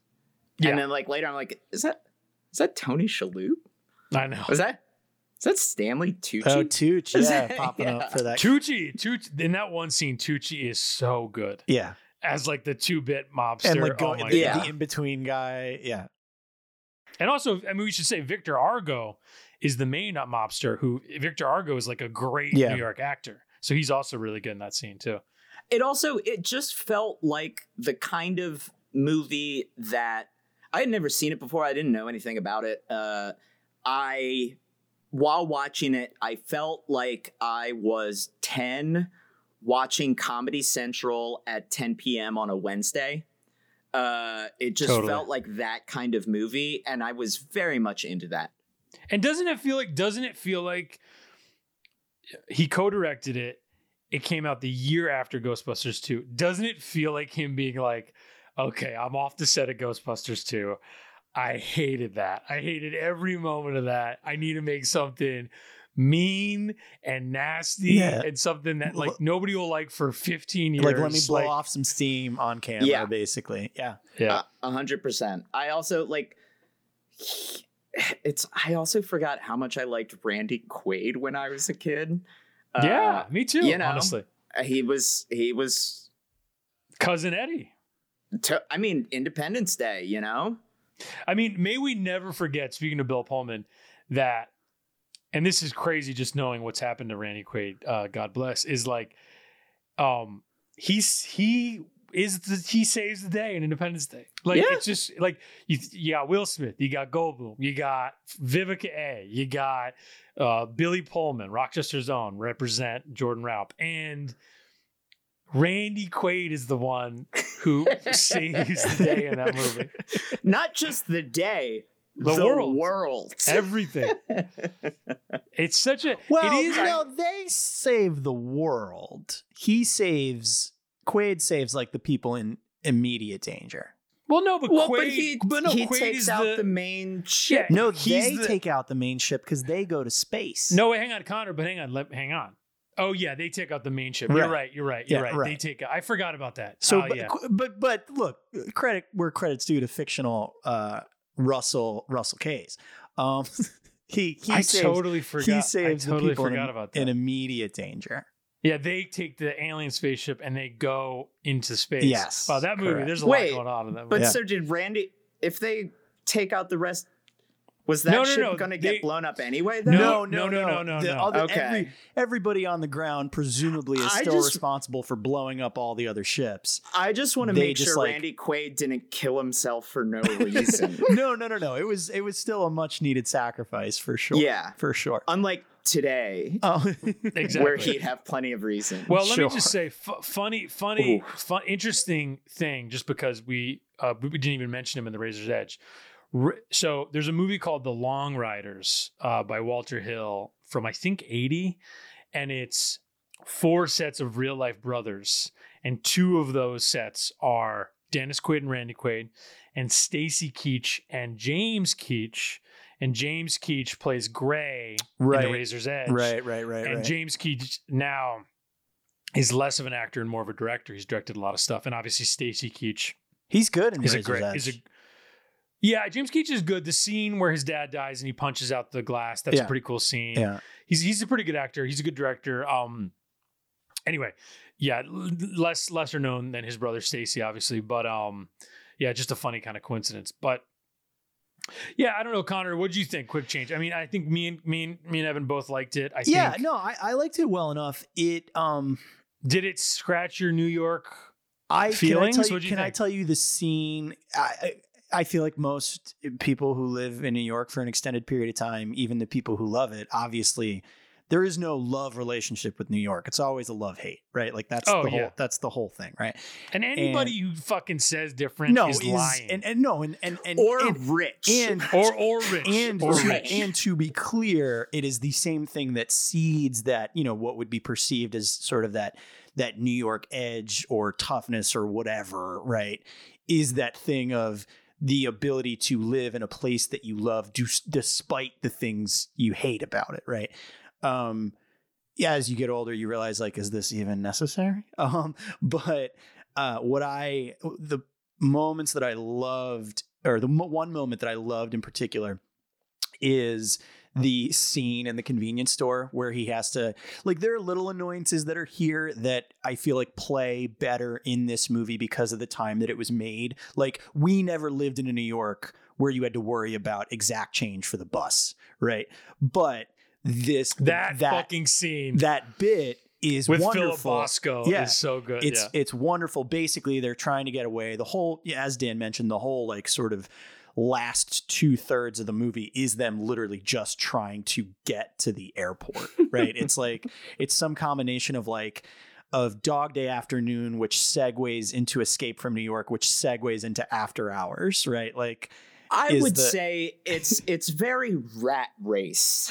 Yeah, Oh my God. no, no, no, it's I got no, no. But so those are the things of this movie that got a little like, and it's to the movie's credit. Like this movie stressed me out so much. There's there's literally Dude. scene after scene where you're like, why don't you just go right? Like just go. Like, this scene- doesn't need to be this hard, right? The so yeah, the be- would you agree with me? The best scene in the movie, it has to be, is they're trying to get on the bus to get close to JFK to leave, right? And they've been trying the whole movie.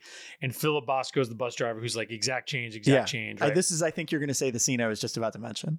and the editing is so beautiful in this scene as our ed- our editor friend well i guess we're all kind of editors but evan more than m- more than me and conor are more post producers but evan you can attest to this and correct me if i'm wrong the way that scene is so beautifully edited where it's basically murray has like two minutes he has to get off the bus go to the bodega get exact change while avoiding the cops who are at the scene of an accident caused by Tony Shalhoub, the kind of racistly cast taxi driver. And he has to avoid the cops, get exact change, and then make it back across the street before the two minutes because Philip Bosco will leave. The way they cut that scene, meanwhile, the mobsters they just screwed over are going to find out.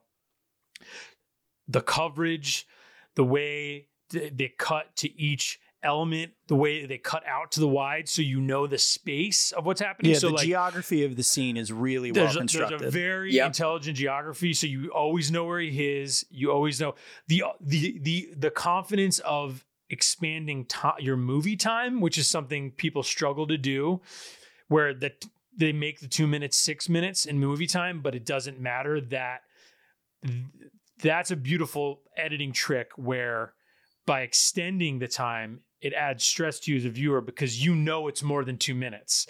So Right. your mental clock is going like time's running out time's running out. Yeah, yeah, should it's- already run out. Time should already run it's out. It's a really amazing sequence and my my favorite scene in the movie is is sort of right in the middle of that which is when he goes into the bodega oh, and there is the the elderly person at the register just you know just taking her time and and and God bless her right that's the most and that's, you're right that it is is the most, New York. New York Yep. thing. And look, I still live here. I love living here. I would love to continue to live here through through the pandemic, right? Like, but that is the thing that just will never not destroy me every time is just like the thing of just like why just go and that but what i love is that this movie takes that feeling and over the last two thirds of it just stretches that tension out where you're just like no come on just go. Like it doesn't need to take Yeah. this long.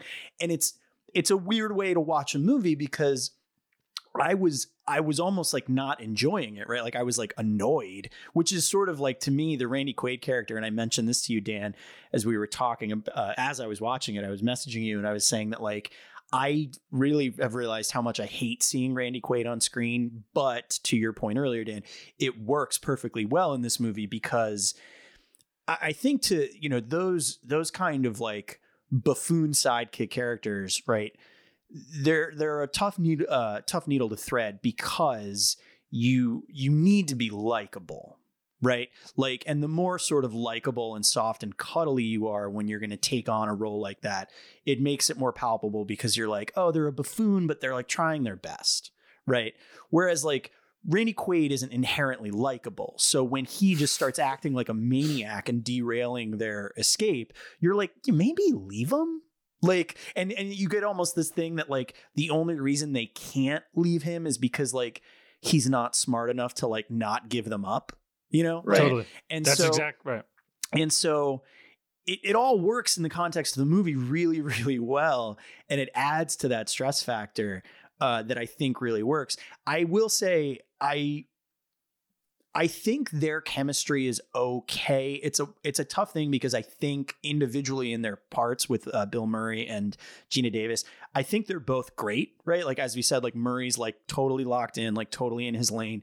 She I think is super charming, and I think uh, for a majority of the movie plays that thing of of really like good natured and sweet, but also like you know not stupid and like realizing what they've done but trying to kind of manage that and navigate that as as to your point dan she sort of watches bill murray devolve right Mhm.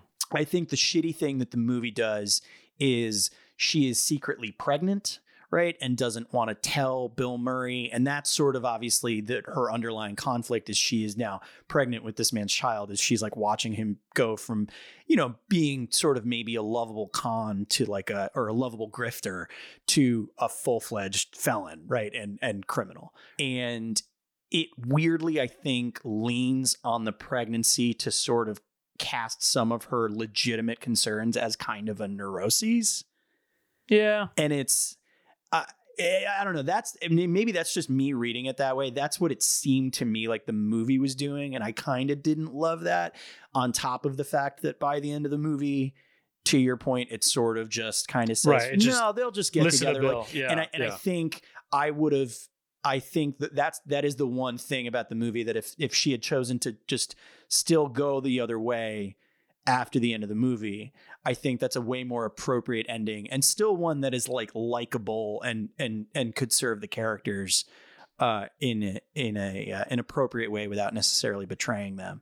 Um but yeah, I don't know. I I really liked it. I would recommend it. It's it's a quick watch, which is nice. Um I uh yeah, the only the only other the, the other kind of New York pot thing that I like is when they finally do get on the bus and they get close. The guy's like, "Oh, it's like a half a mile from the airport," and they're like, "Okay, we'll walk it."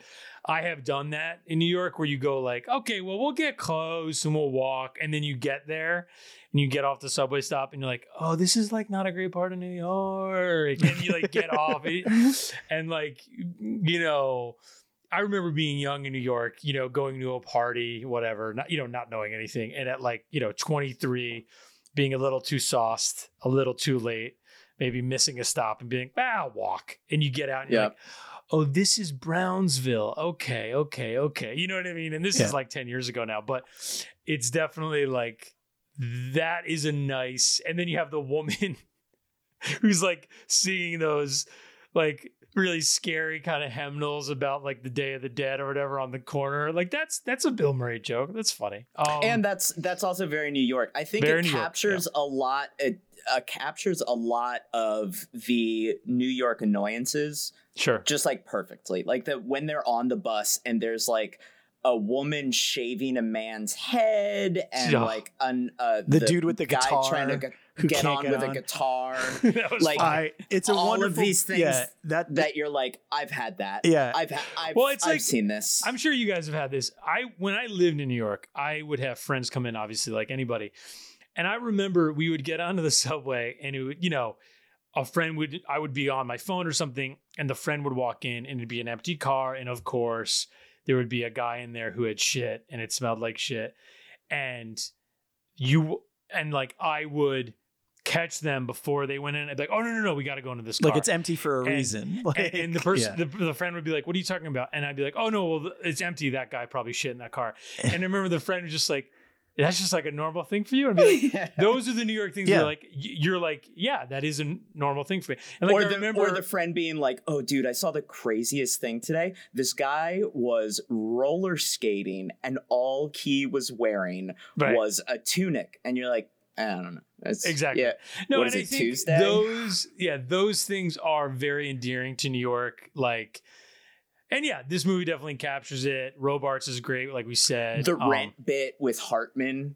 Oh, Where they're like- Hartman. yeah, actually, I wanted like, to bring that up because I just, You guys are nice paying to see twenty his five face. hundred, and We played. We paid eighteen. Yeah. he's like, "What? You were paying fifteen hundred? They were like twelve sixty. yeah, right. They were ripping off the TV when I came in. Oh, I was touching it. Kill me. Turn around. Oh, great, Hal. For once it was gonna be fun. We were gonna eat on the floor, drink champagne, listen to old records. Why are you blaming me? We haven't even moved the bed in, and already it's the same. Now give credit where it's due, Mrs. Edison. Hal made the commitment, didn't he? He gave up the rent-controlled place in the village. Do you know him? He's paying fifteen hundred for a one-bedroom. 1500? Try 2600. You You weren't paying 1500, were you? We were paying twelve sixty. Twelve sixty. Excuse me, I don't know you very well, but you must be crazy if you gave this place up. Maybe we are crazy. We bought a farmhouse near Woodstock. It's rustic, kind of a fixer, but the payments are three hundred a month. We just had to try. Yeah, it's. Oh, Oh, my god. it's so and it's like it's like and you know appropriately New York, it's like a horribly shitty place. And, like, Yes. you know, right. You're like, really? Okay. It's Like- funny. It's funny, Evan. You said After Hours. That's a great because After Hours would have come out like five years before that or so. Or yeah, so. it's they've got this. This is, I think, a little bit more, a little bit less sinister than After Hours uh, for obvious reasons. Um, I mean, After Hours is one of the best. I love that movie. no, That's it's like one of it's my great. favorites. I I would say that that's It's- that After Hours for me is like top five Scorsese, easy. Oh, It's definitely. certainly his funniest, in my opinion. Right up Oh, there with yeah. Silence. Like silence and- I mean, the, laugh the- a minute. laugh a The, minute. the thing Yeah. about well, that's the thing about silence. Not laugh a minute, but the the hit joke ratio. I mean, every joke hits. Right, the So self-immolation bit. Oh, Oh. my god, dude! That dude, the jokes in silence when Liam Neeson gets drowned in the water, dude. Yeah. Classic.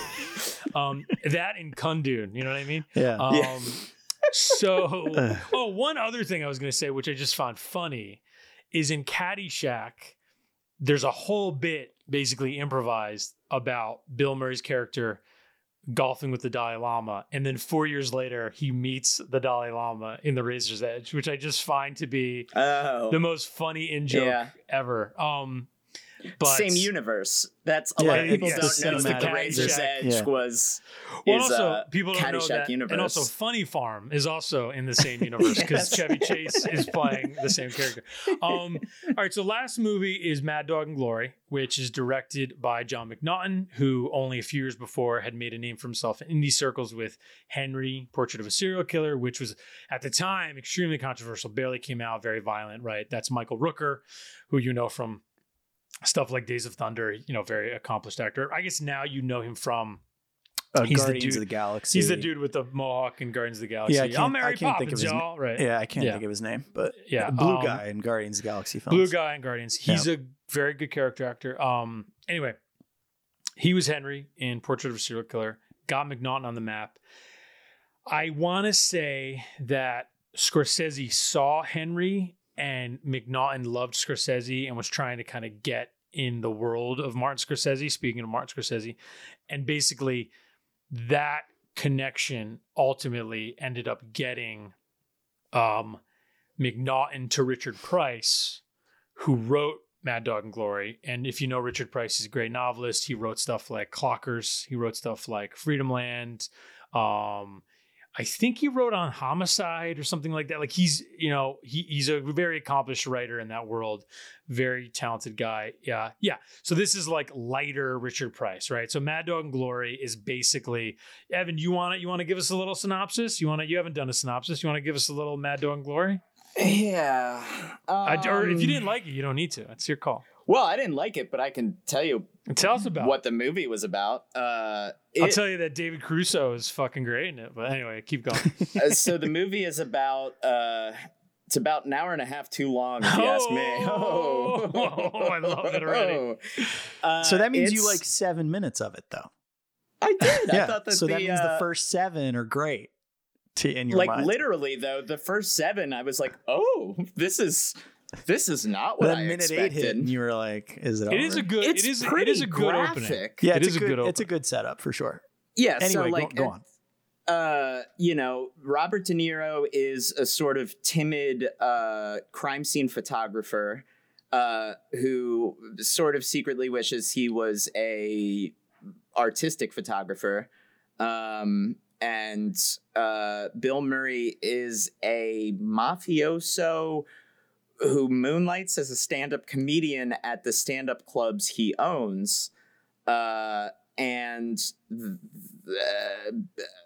De Niro essentially saves Bill Murray's life by reasonably talking to a criminal who's like holding him at gunpoint.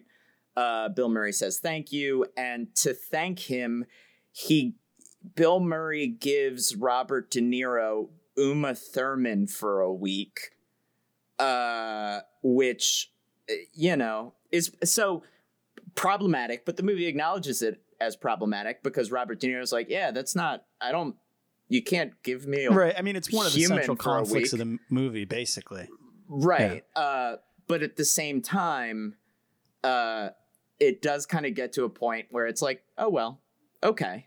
Yeah, And exactly. Uma yeah. Thurman has no. She never really like makes any decisions for herself, and is just kind of like fine with this whole thing. And uh, you know, eventually De Niro falls in love with not eventually, very quickly. Robert De Niro falls in love with her, seemingly without uh, any reason other than she's attractive and there Yeah. Yeah. um, and then uh, wants to buy her from Bill Murray, uh, and then eventually gets in a fight with him, and nobody wins, and ends the movie with Uma Yeah. Thurman. Yeah, the buying the buying of Uma Thurman being the central narrative of this film is obviously the weakest part of it. I will just correct myself. Richard Price did not write on Homicide, but he did write on The Wire, right? And he wrote on The Ah. Deuce, and he wrote on The Outsider recently, and The Night of. So he's like one of these guys, right? So um, he also wrote a movie Sea of Love with Al Pacino that I like a lot. I feel Um, like he he directed some of The Outsider also, or or was it? I don't know. Like I think he was a showrunner? Yeah. Okay. Um, but I so it's funny. I like this movie a lot, um, and I always have. But but on a rewatch, you're right. Like I was kind of. It's one of those funny things where rewatching it a couple days ago, I kind and it's this is just. Uh, hey, you want, you want to criticize me and kind of the way the male gazes and stuff like I forgot that that was so central to the movie, Yeah. right? Like, like I was kind of watching it, like, oh shit, this is, yeah, like there's Uma has no agency. She's into this mobster because of her brother, another man, like paying off his debt. Um, he's still alive, but he's a loser guy. So, like, you know, she's basically falling on the sword for him. Uh, She basically admits. And the conceit of the picture to basically convey morality is that Robert De Niro is going to give her the option to leave, as opposed to Bill Murray, who will not give her the option, which that is meant to be enough, right? Which, of course, 30 years on, you're like, well, no, that's not enough. And I think, you know, McNaughton has basically in interviews said as much, right? Like when you look back, you go like, oh yeah, that was problematic, right? Yeah, and it's and it's So- not even it's it's not even that that is like a central part of the story. It's the way that they treat it, right? It's like like y- you can keep that as some degree of a setup, right? Like this person who is essentially an indentured servant to this mobster, right? Uh, and and the sort of Well, uh, you know how you know how you solve the problem? You go you go dirty rotten scoundrels with it, where they suggest at some point in the movie Uma is playing them both. right? And Mm. if at the end of the movie she was, and Right, She it Keyser, flips the- and, it and flips she, the and she, script. you know, she Glenne Headly Keyser Söze's, and it's like, oh yeah, she was the mastermind the whole time, and it ends almost the same way it ends anyway, with Bill Murray and Robert De Niro just kind of sitting on the stoop, being like, well, I guess all we have is each other, except with the lingering, you know, final kiss not in the film. That's kind of how you maybe update the picture, Sure, right? I mean, sure. because that's that's kind of what you're maybe getting at anyway. I would have Um, enjoyed that. I would have really liked yeah, that. right, it's the right. toughest part of the movie. Um, it My it's a- favorite, honestly, my favorite part of the movie is David Caruso. Like I, he, I'm so like, you and I were talking about him the other day and how kind of like underrated Well- Caruso is in general a little bit. well, so we're talking I also about he has the ahead. best line in the movie too, where he he, says every line of Yeah, his is Yeah, the best he, line. Yeah. Yeah. he where he's like he's like you know I'm uh, essentially saying like I'm a masculine guy. I stand up for myself. I do all these things. But if I ever had an intelligent thought, I've I'd die of loneliness. yeah, Uh, and like, and he and I love that. and he and so okay so caruso i only bring this up because i've just been watching a lot of his stuff recently. Just i re i watched kiss of death the film noir that got remade um where he's the lead uh in 1996 which is an underrated remake. If you haven't seen it Nicolas cage is in it. He's amazing in it. Uh and david Caruso is really good in it too caruso is one of these guys we're talking about difficult actors allegedly whatever he came on right he's in stuff like hudson hawk as one of the heavies. He's in this Mad Dog and Glory. He's in a couple other things, and then his big break. He's in NYPD Blue for that first season, which people might not remember now, but in the early 90s, NYPD Blue was coming off of Homicide, right? Which kind of Homicide was an adult thing. Like people liked it, but the viewers weren't necessarily there. NYPD Blue was like the extension of that, where it was like, oh shit. Like if it was like Hill Street Blues led to Homicide, led to NYPD Blue in the 90s, and that was like, oh, this is like real cop shit, right? Like you know, and Caruso was the breakout of that first season, and he he had a great character. He exploded, and he was had a bit of an ego, is what was said, and he basically left after the first year to become a movie star. And he made stuff like Kiss of Death, and he made stuff like Jade, and they didn't hit. And his kind of his moment to be the movie star came and went very quickly. And I think some of that was the movies he chose, and I think some of that was maybe his onset reputation. And ultimately, within a few years, he's back on TV in CSI Miami, which runs for like a decade, right? So his movie star career is very limited. And who knows how difficult or not he is to work with. What's a shame is he is one of those presences. And I was saying this, I think, to a friend, it may, may have even been Conor.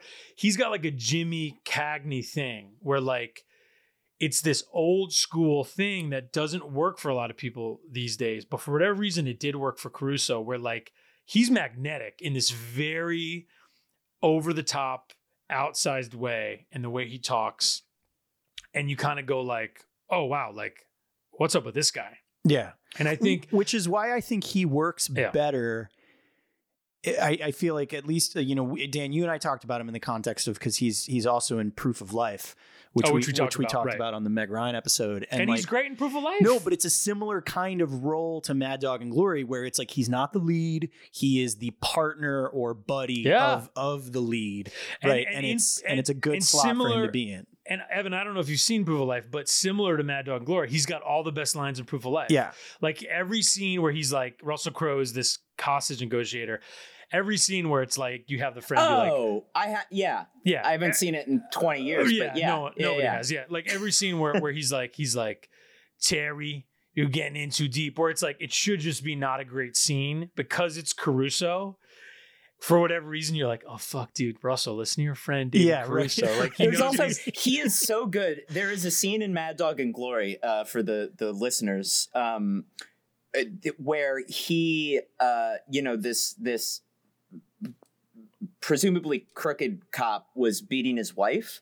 Oh no, Uh, yeah, and David Kathy, Caruso. Yeah, Kathy Baker is the woman. Yeah, great Yeah. actress. Yeah, Kathy Baker, who was in Age of Adaline. right, right, which we covered. Yeah. Yeah. Anyway, sorry. Go ahead. Um, Gavin. so for the three listeners we didn't lose during that part, um, Well, the Kathy The- Baker heads are with us. Okay. Yeah. So the uh, so to all my baker boys out there, The, ba- the bakery. Caruso? The bakery. Cruz Caruso stands up for for Baker, and uh, the guy he stands up to is like way bigger than him, and, Right. And Caruso's like, like put your gun on the table, let's go outside and fight this out like men, and it he is so good that you believe that this guy wouldn't fight him, which is saying so much because this dude is like has He looks like a four inches wrestler. on Caruso. Yeah, yeah, yeah. he's massive, uh, and Well, looks that yeah. scary. And Caruso, you're just like, yeah, I mean, dude's got the energy. Well, like, I and it's wouldn't mess funny. with that either. Wouldn't wouldn't you credit Price in the writing where obviously the so the title is they jokingly call Bobby De Niro Mad Dog because he's like a pussy, right? That's the joke, right? Right. Like a- amongst the cops. And Glory is Uma Thurman's name, right? And um what's funny of course is that Caruso is really the one you should call Mad Dog, right? Like that's ex- exactly who you the type of person you would call Mad Dog, Right, like a like a- small, like a, loo- a loose a loose cannon cop kind of Irish courage guy Yeah. type of thing. Um, but yeah, I mean, at the time, so it's important to note all four of these movies were financial disappointments, right? Like significantly. Um, none of them made any money. Um, and this was McNaughton's first big studio shot, right? It kind of came and went. He goes on to make Wild Things, which also has Bill Murray in it, which Oh, I forgot he was in that. yeah, way more of a success. Which Bill Murray is very funny in Wild Things. People forget he's like the lawyer. He's like very good in that movie. Um, or like the handler or something. Um, but I think at the time we've we've covered. We me and Conor were joking. We feel like we've already covered the Robert De Niro B sides because we've already covered like this, and we've covered other stuff that he's been in. Because you know, falling in love with Meryl Streep, he's been in a lot of those types of movies. At the time, this was like the first shot of De Niro doing comedy. This is like Midnight Run, right? Like this is that period. Um and this movie got noticed because it was, you know, basically Bill Murray and Robert De Niro swapping roles, essentially, right? Yeah. That was kind of what people said about it. and it is. And I I, mean, think- it is the most interesting thing about the movie. Well, yeah, I think Like- Bill Murray. I think it is a good performance by Bill Murray as the mobster. I kind of wish there was one more scene where he was doing the stand up that's not funny.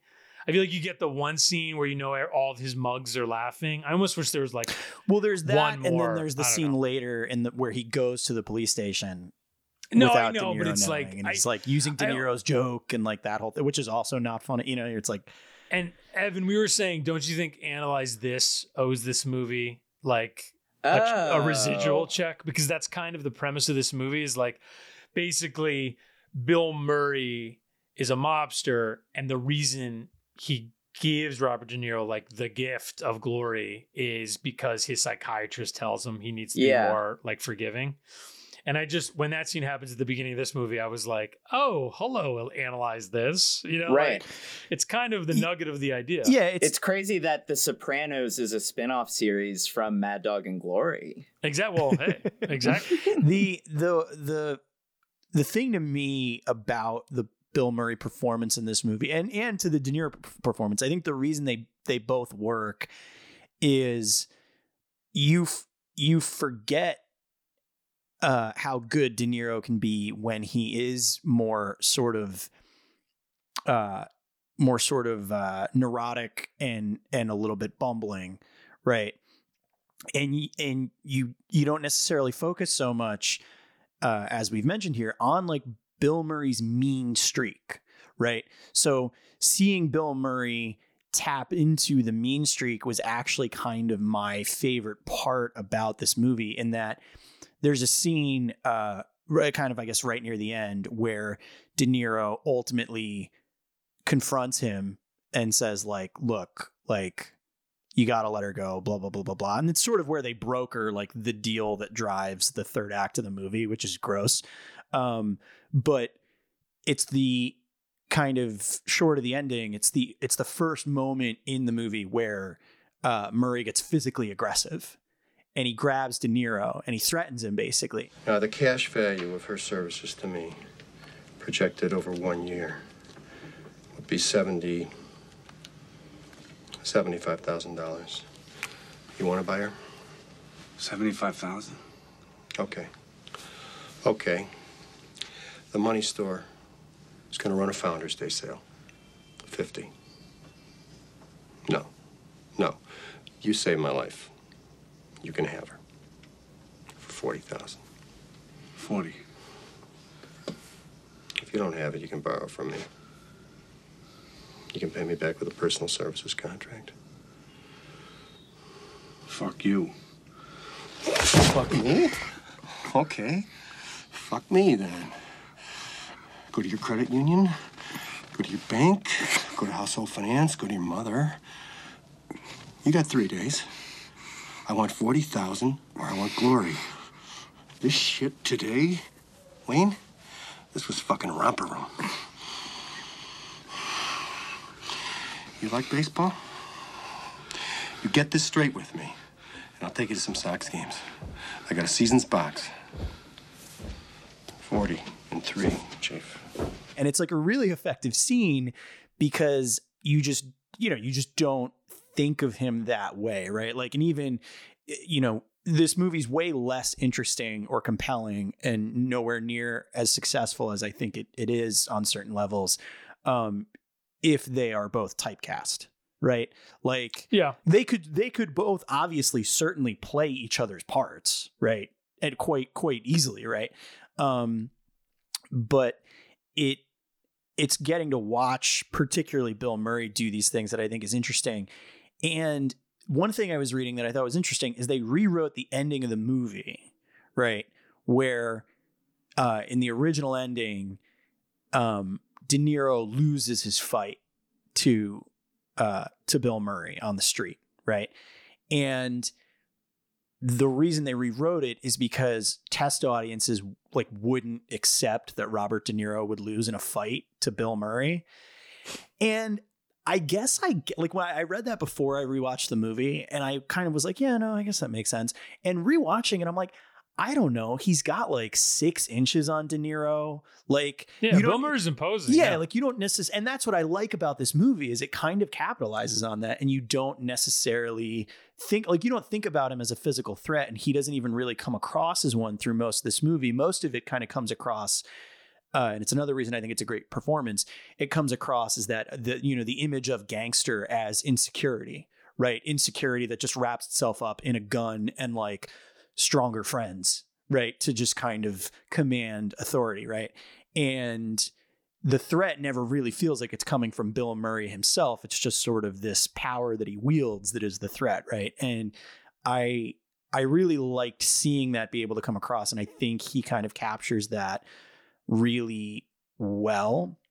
Um, Yeah. and it's something I would I would love to see more of. I think like I mean, he kind of does it a little bit sometimes, like in the limits of control. mm, He there's a little bit of that. Um, you know, he he can go that way, just not. Yeah, yeah. I think he just chooses not to all of the time. One thing that's crazy about this movie, just kind of thinking of the timing, isn't it nuts that this is only one year before Pulp Fiction comes out? Like Yeah. Uma Thurman is about to just become the most Explode. iconic. Oh, Yeah. wow. It's The- just weird to think about that. She was so young. I mean, she was barely 20, basically. you have you to wonder too so i i don't know if again with these things you never know how how real they actually were if they were just sort of wishful thinking or conversations or whatever but in some aspect it was uh, almost going to be marisa tomei Interesting. and In You have to- in this yeah or in, in, in mad dog and glory okay. and you have to wonder if it is marisa tomei you couldn't have done that after my cousin Vinny. No, totally not. But does that character, does her being in the movie sort of maybe drive more agency into it? Oh, maybe. Right. Yeah, you'd have to rewrite and, it. Yeah. and and it's and again, that's not to say that anything that goes on with Uma Thurman in this movie is Uma Thurman's fault. I, you know, she she does everything she's supposed to do just fine. Um, it's just a, a woefully underwritten character that actually what, what's crazy is it was punched up too, which is interesting. Like she apparently, Really? yeah. So she has her whole backstory, like you know, quote unquote sob story, backstory, um, was added also sort of at the behest of audiences because they didn't like like her very much. And it's just it says something so shitty about like the time that this movie was made that like Yeah. how do you not look at the predicament that this character is in and not feel for her I mean, she's Oh. just so she's like such a. The only interesting thing about her is the backstory of like she has a deadbeat brother and she like owes a debt to Bill Murray's character because of this deadbeat brother. Uh, but like none of this like.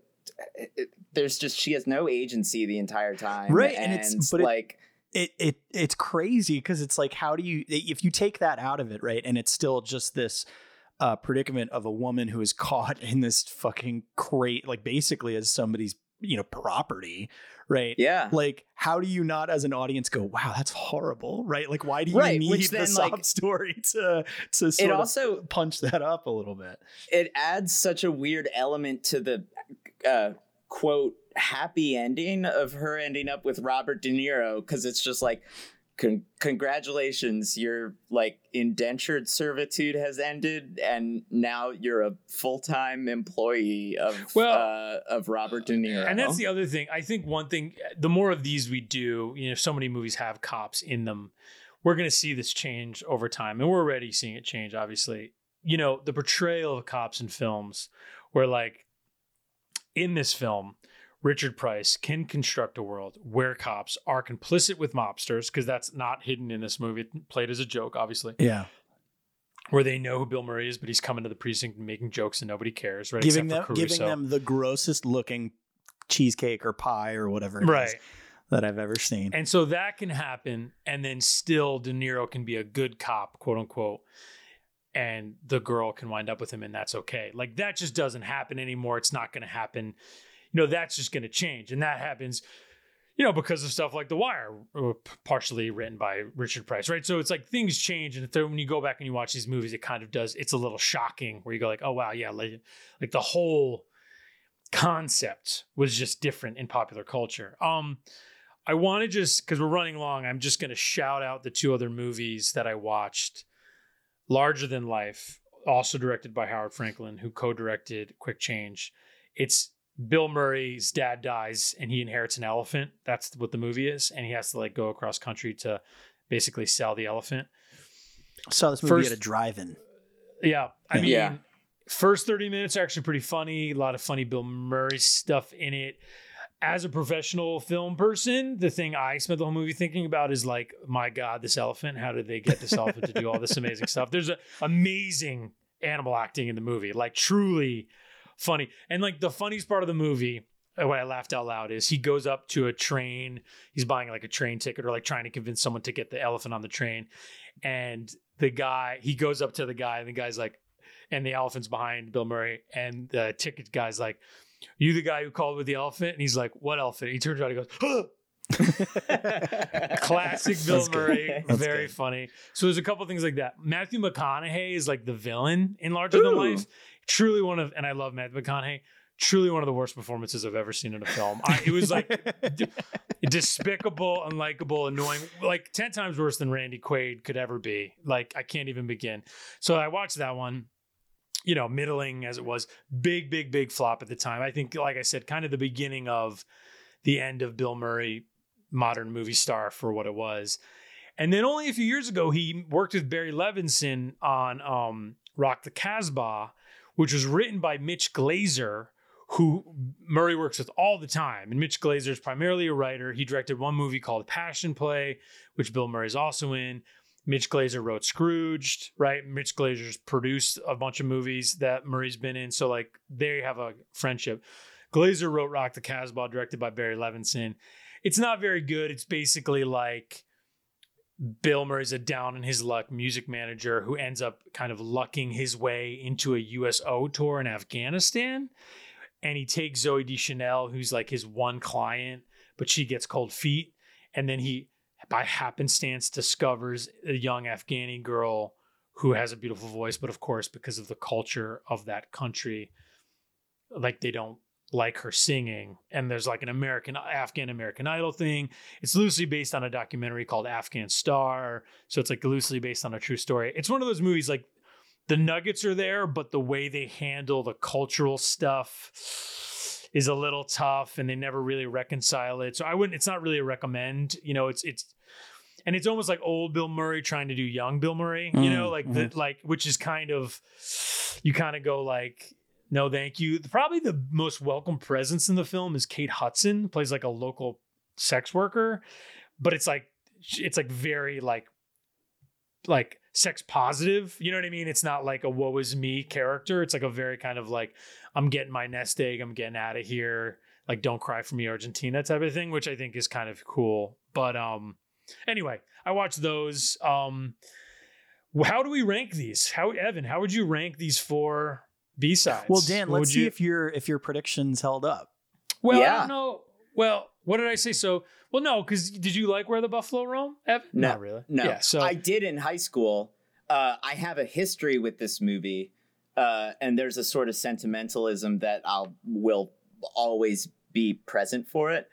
But watching it as an adult, uh, it was it wasn't good. It was a bunch of scenes that had kind of funny moments, uh, but ultimately like said nothing. yeah. Um, I I would put it. So I personally, I would Razor's Edge was my number one. Right. Then Quick Change, Sure. uh, and then probably Mad Dog and Glory. Then probably Where the Buffalo Roam. Yeah. Uh, I think, maybe those two could be swapped. Yeah, I was gonna say mine would be mine would be Quick Change One. I really really enjoyed Quick Change. Um, Interesting. And I guess it's funny. I the, our conversation about Mad Dog and Glory has me kind of honestly rethinking Mad Dog and Glory and a more kind of a, a more critical eye, if I'm being honest. Same. So I would probably swap. I'd probably do a two three three two of Mad Dog and Razor's Edge, which I I liked Razor's Edge far more than I thought I would.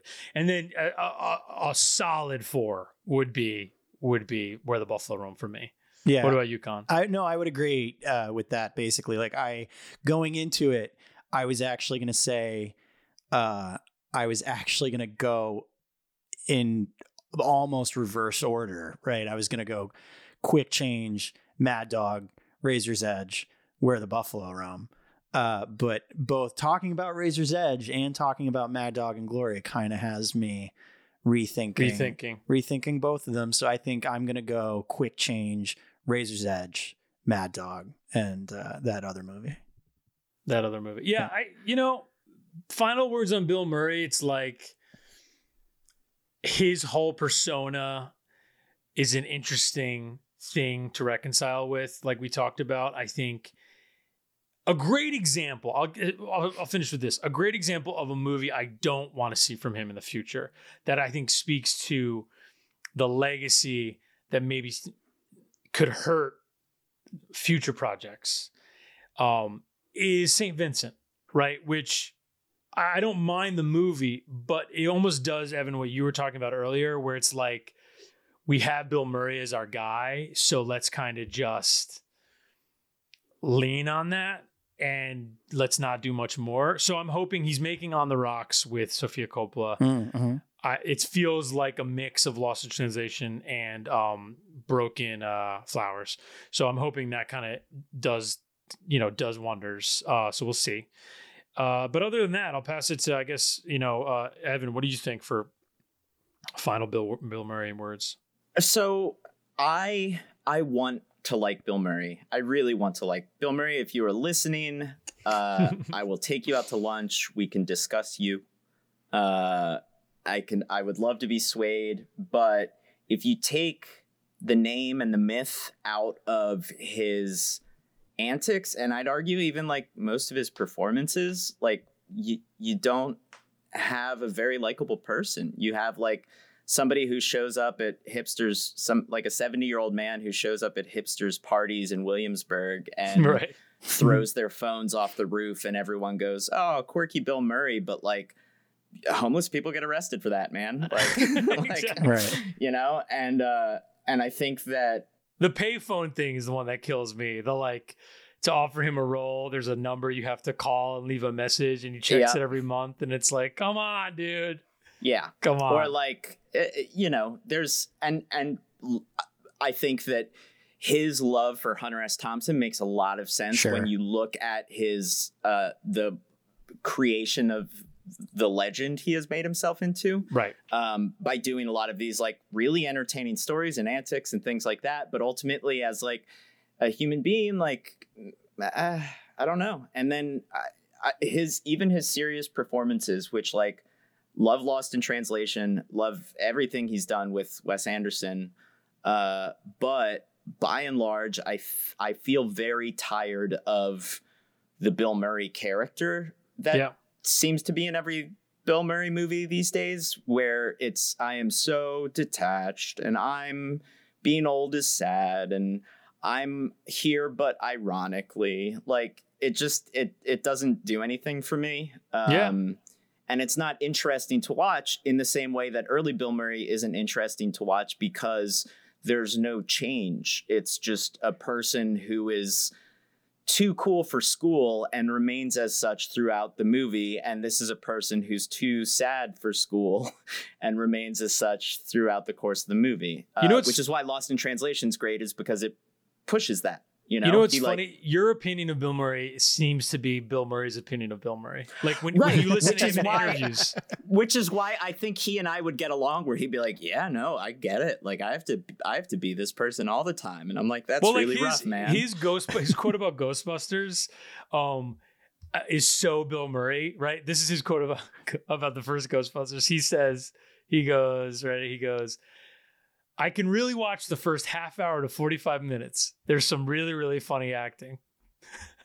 like just the idea of like That's it. Yeah. like That's well, all just he in- said? in, that in that in, in that Entertainment Weekly article. Yeah. Yeah. What I love about it is like that Ghostbusters is a movie, and I, I do not begrudge this to anybody. That is revered by many people. People think it's a masterpiece, a masterpiece of comedy, a masterpiece of like what studio money and I and thinking can get you to, right? Like if you get the right people and you get the right words, Sure. and you put it together with the right energy, it could be Ghostbusters. And I get how that makes sense. But what I love is the Venkman himself is like, yeah, yeah, I like the first 30. It's pretty good. Like, you know what I mean? Like, Uh, Conor, what about you? Fin- I- close us up. No, no, no. I, I obviously I'm a little uh I'm a little more positive on him on uh, particularly the latter half of his career than Evan is, but I would love to see him lean on yeah, still lean on some of that maybe that world weariness or that sadness or that cynicism, but maybe not in a way that's so pitiful. Um again, I would kind of like to see him translate that into something that feels a little more mean and the I would kept trying to think of like, you know, who's the who's the uh the comparison here in terms of like the things that they're doing, um, at least from genre standpoints or whatever that I would love to see Bill Murray slip into. And the one person I kept thinking of was Jason Bateman. Right. Um, Mm. they, they feel like very similar comparisons to Mm. me. They they run, I think, on the very like the very very similar energy, right? Like I think you could take almost any one of like Bateman's memeable one liners from any of his work, and you could just as easily toss that to Bill Murray and get like, can you not see Bill Murray look in a bag that says "dead doves" and then go, "I don't know what I expected." well, right, like- you're right. You're right. Wouldn't Bill Murray have loved to play the Marty character in Ozark? Right. no, that that's kind of what I'm saying, and like that's Yeah. something that I think even in his old age, if you know, if he wants to, I guess he kind of can do whatever he wants at this point, and it doesn't matter. But I would love to see him.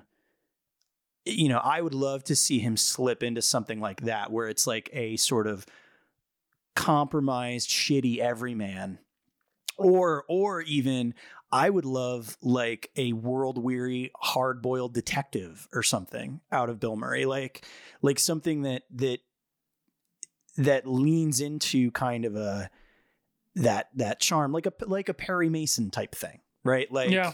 uh, I I think you can lean into the charm and the and the world weariness, and it would really really work well without necessarily having to resort to just the straight up sad dog like thing. Them, Um, them, Totally. o- them offering him Tony, the Toni Erdmann remake. Yeah, But then Right. obviously, I think Nicholson said yes, and then I think the project might just be dead now altogether. But that the the dad character in Toni Erdmann is a, would have been a great Bill Murray late period because it's Sure. it I is agree. funny, it's poisonous, right? But it's loving, right? You could, you know, there's an opportunity there. Who knows if it ever happens with who, you know, who knows? But but that that's probably in that in that range a little bit. Yeah.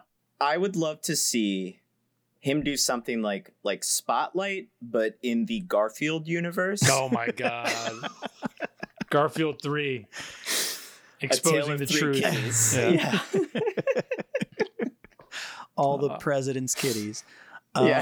Um, he he voices Garfield, right? He voices Yes. Garfield. Yeah. because that is a funny story where he he this that script was written by someone named Joel Cohen. Right. Yeah. But And Cohen is spelled differently, Yeah. and he thought that it was one of the Coen brothers, and he was Yeah. like, "Oh, weird, but yeah, I'm totally into it. I would love to work with the Coen brothers."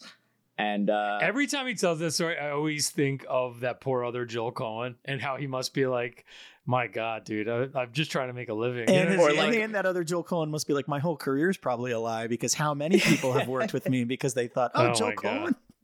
well, there's also what's crazy is there's also Etan Cohen Yes. who directed Oh, Get right. Hard and I believe the picture Holmes and Watson. Who could forget those, Yeah. those pictures? I was then there's Paul Paul S. Anderson thing. And, who well, did, Paul, uh, Paul W S or Paul W. S. He's Anderson. fine. Right. He's fine though. He has like a career and a and a life all his own. People love though, those. People love those Resident Uh, Evil movies. A director I would love to see Murray work with would be PTA. I think PTA Sure. could, could direct the shit out of old Bill Murray. Sure, I agree. Great. Well, it was good talking to Bill Murray with you boys. Yeah, Always, always good to see faces on Zoom. Always good to talk about talk about someone we love and hate. Much like New York City, the love and hate. The love it's and almost hate. like New York City is a third character in this Yeah, conversation. indeed. Agreed. Um, but yeah, that's that's our episode on Bill Murray. Um, Evan, what anything you want to plug? Anything? Yeah, you what got do going What on? you got going on? Uh, working on this vaccine. Oh, okay. Um, Let us know how that goes. It sounds important. Well, it's just tough because I'm obviously not going to inject my kid with it. But right. uh, if anybody has kids, they're willing to. I Yeah. would that would be so great. Um I don't I mean I'm you know, I'm always working on things, but uh silentface.net or just Google silent face. That's my uh the brand I You could also brand Google on me. Slen- Slender Man. Also gets right. to I was you, gonna too. say silent Yeah. face sounds like it would bring you to some like creepy pasta stuff or uh but it's yeah, I do a lot of uh crossover uh Slenderman and uh CSI Miami um fan fiction actually. So Oh my god, I love it. Uh, let's get Caruso on the I was just gonna say. right. And Dan, where where where can we find you? Um, you can find me here. You can find me writing stuff for the film stage. I've been interviewing some people. I interviewed another thing we should mention. I interviewed um, the talented director of La Llorona, which is on Shudder right now. Guatemalan film, very very good. I would, uh, if you have Shudder, if you if you can rent it elsewhere, I would recommend it highly. It's a very effective thriller film. That guy's going to end up doing a lot of really cool things. Um, so look out for that. And then the Hardnet interview, I reviewed Dirt Music. I reviewed um, La, La, Llorona, La Llorona. You can find that review from Sundance. Um, Fathom is kicking. Give us a follow. Listen to some stories. They're basically five to six minutes. Like I said before, Evan is on the most recent one. Conor's on a few. You can hear Conor's lovely voice introducing the episodes. Um, we have a few uh, interesting ones coming up. We're going to put up a video, I think, soon. The God Pitch, which is a short film we made a couple years ago, which I'm really proud of. We'll be putting that up through the Fathom kind of, you know, brand or what have you. And that's kind of it. I'm at DJ Mecca on Twitter. Give me a follow. Um, you can like our podcast on, you know, iTunes, podcast, anywhere you rate your podcast. Give us a like. Uh, and Conor, I'll pass it back to you to Yeah, and just to know, you, you can you can follow Fathom at Fathom Stories on Twitter, and uh, you can follow me on Twitter at Scruffy Looking. You can follow this podcast on Twitter and Facebook at TFS B Side. And uh, yeah, Evan, thank you so much. It's so good to see your silent face, Oh, and it's so true. true. uh, it's it's so good to see you. I miss you. Um, and uh, yeah, I do. I do not miss you. No, was- Dan just say hates you, uh, just Yeah. like just like he hates everybody else. Um, Yeah. But uh, but yeah, thank you so much for joining us to talk Bill Murray. Thank you, dear listener, for taking the time to listen. We still have our one last uh, listener's choice episode coming up. Uh, on Toshiro Mifune. So look out for that. That'll be a really, really cool one. Um, uh, dropping kind of at the very end of the summer. And uh, yeah, it's been great. We are giving you a big, big, big hug. But remember, no one will ever believe you. more than this. You know there's nothing more than this. Tell me one thing more than this.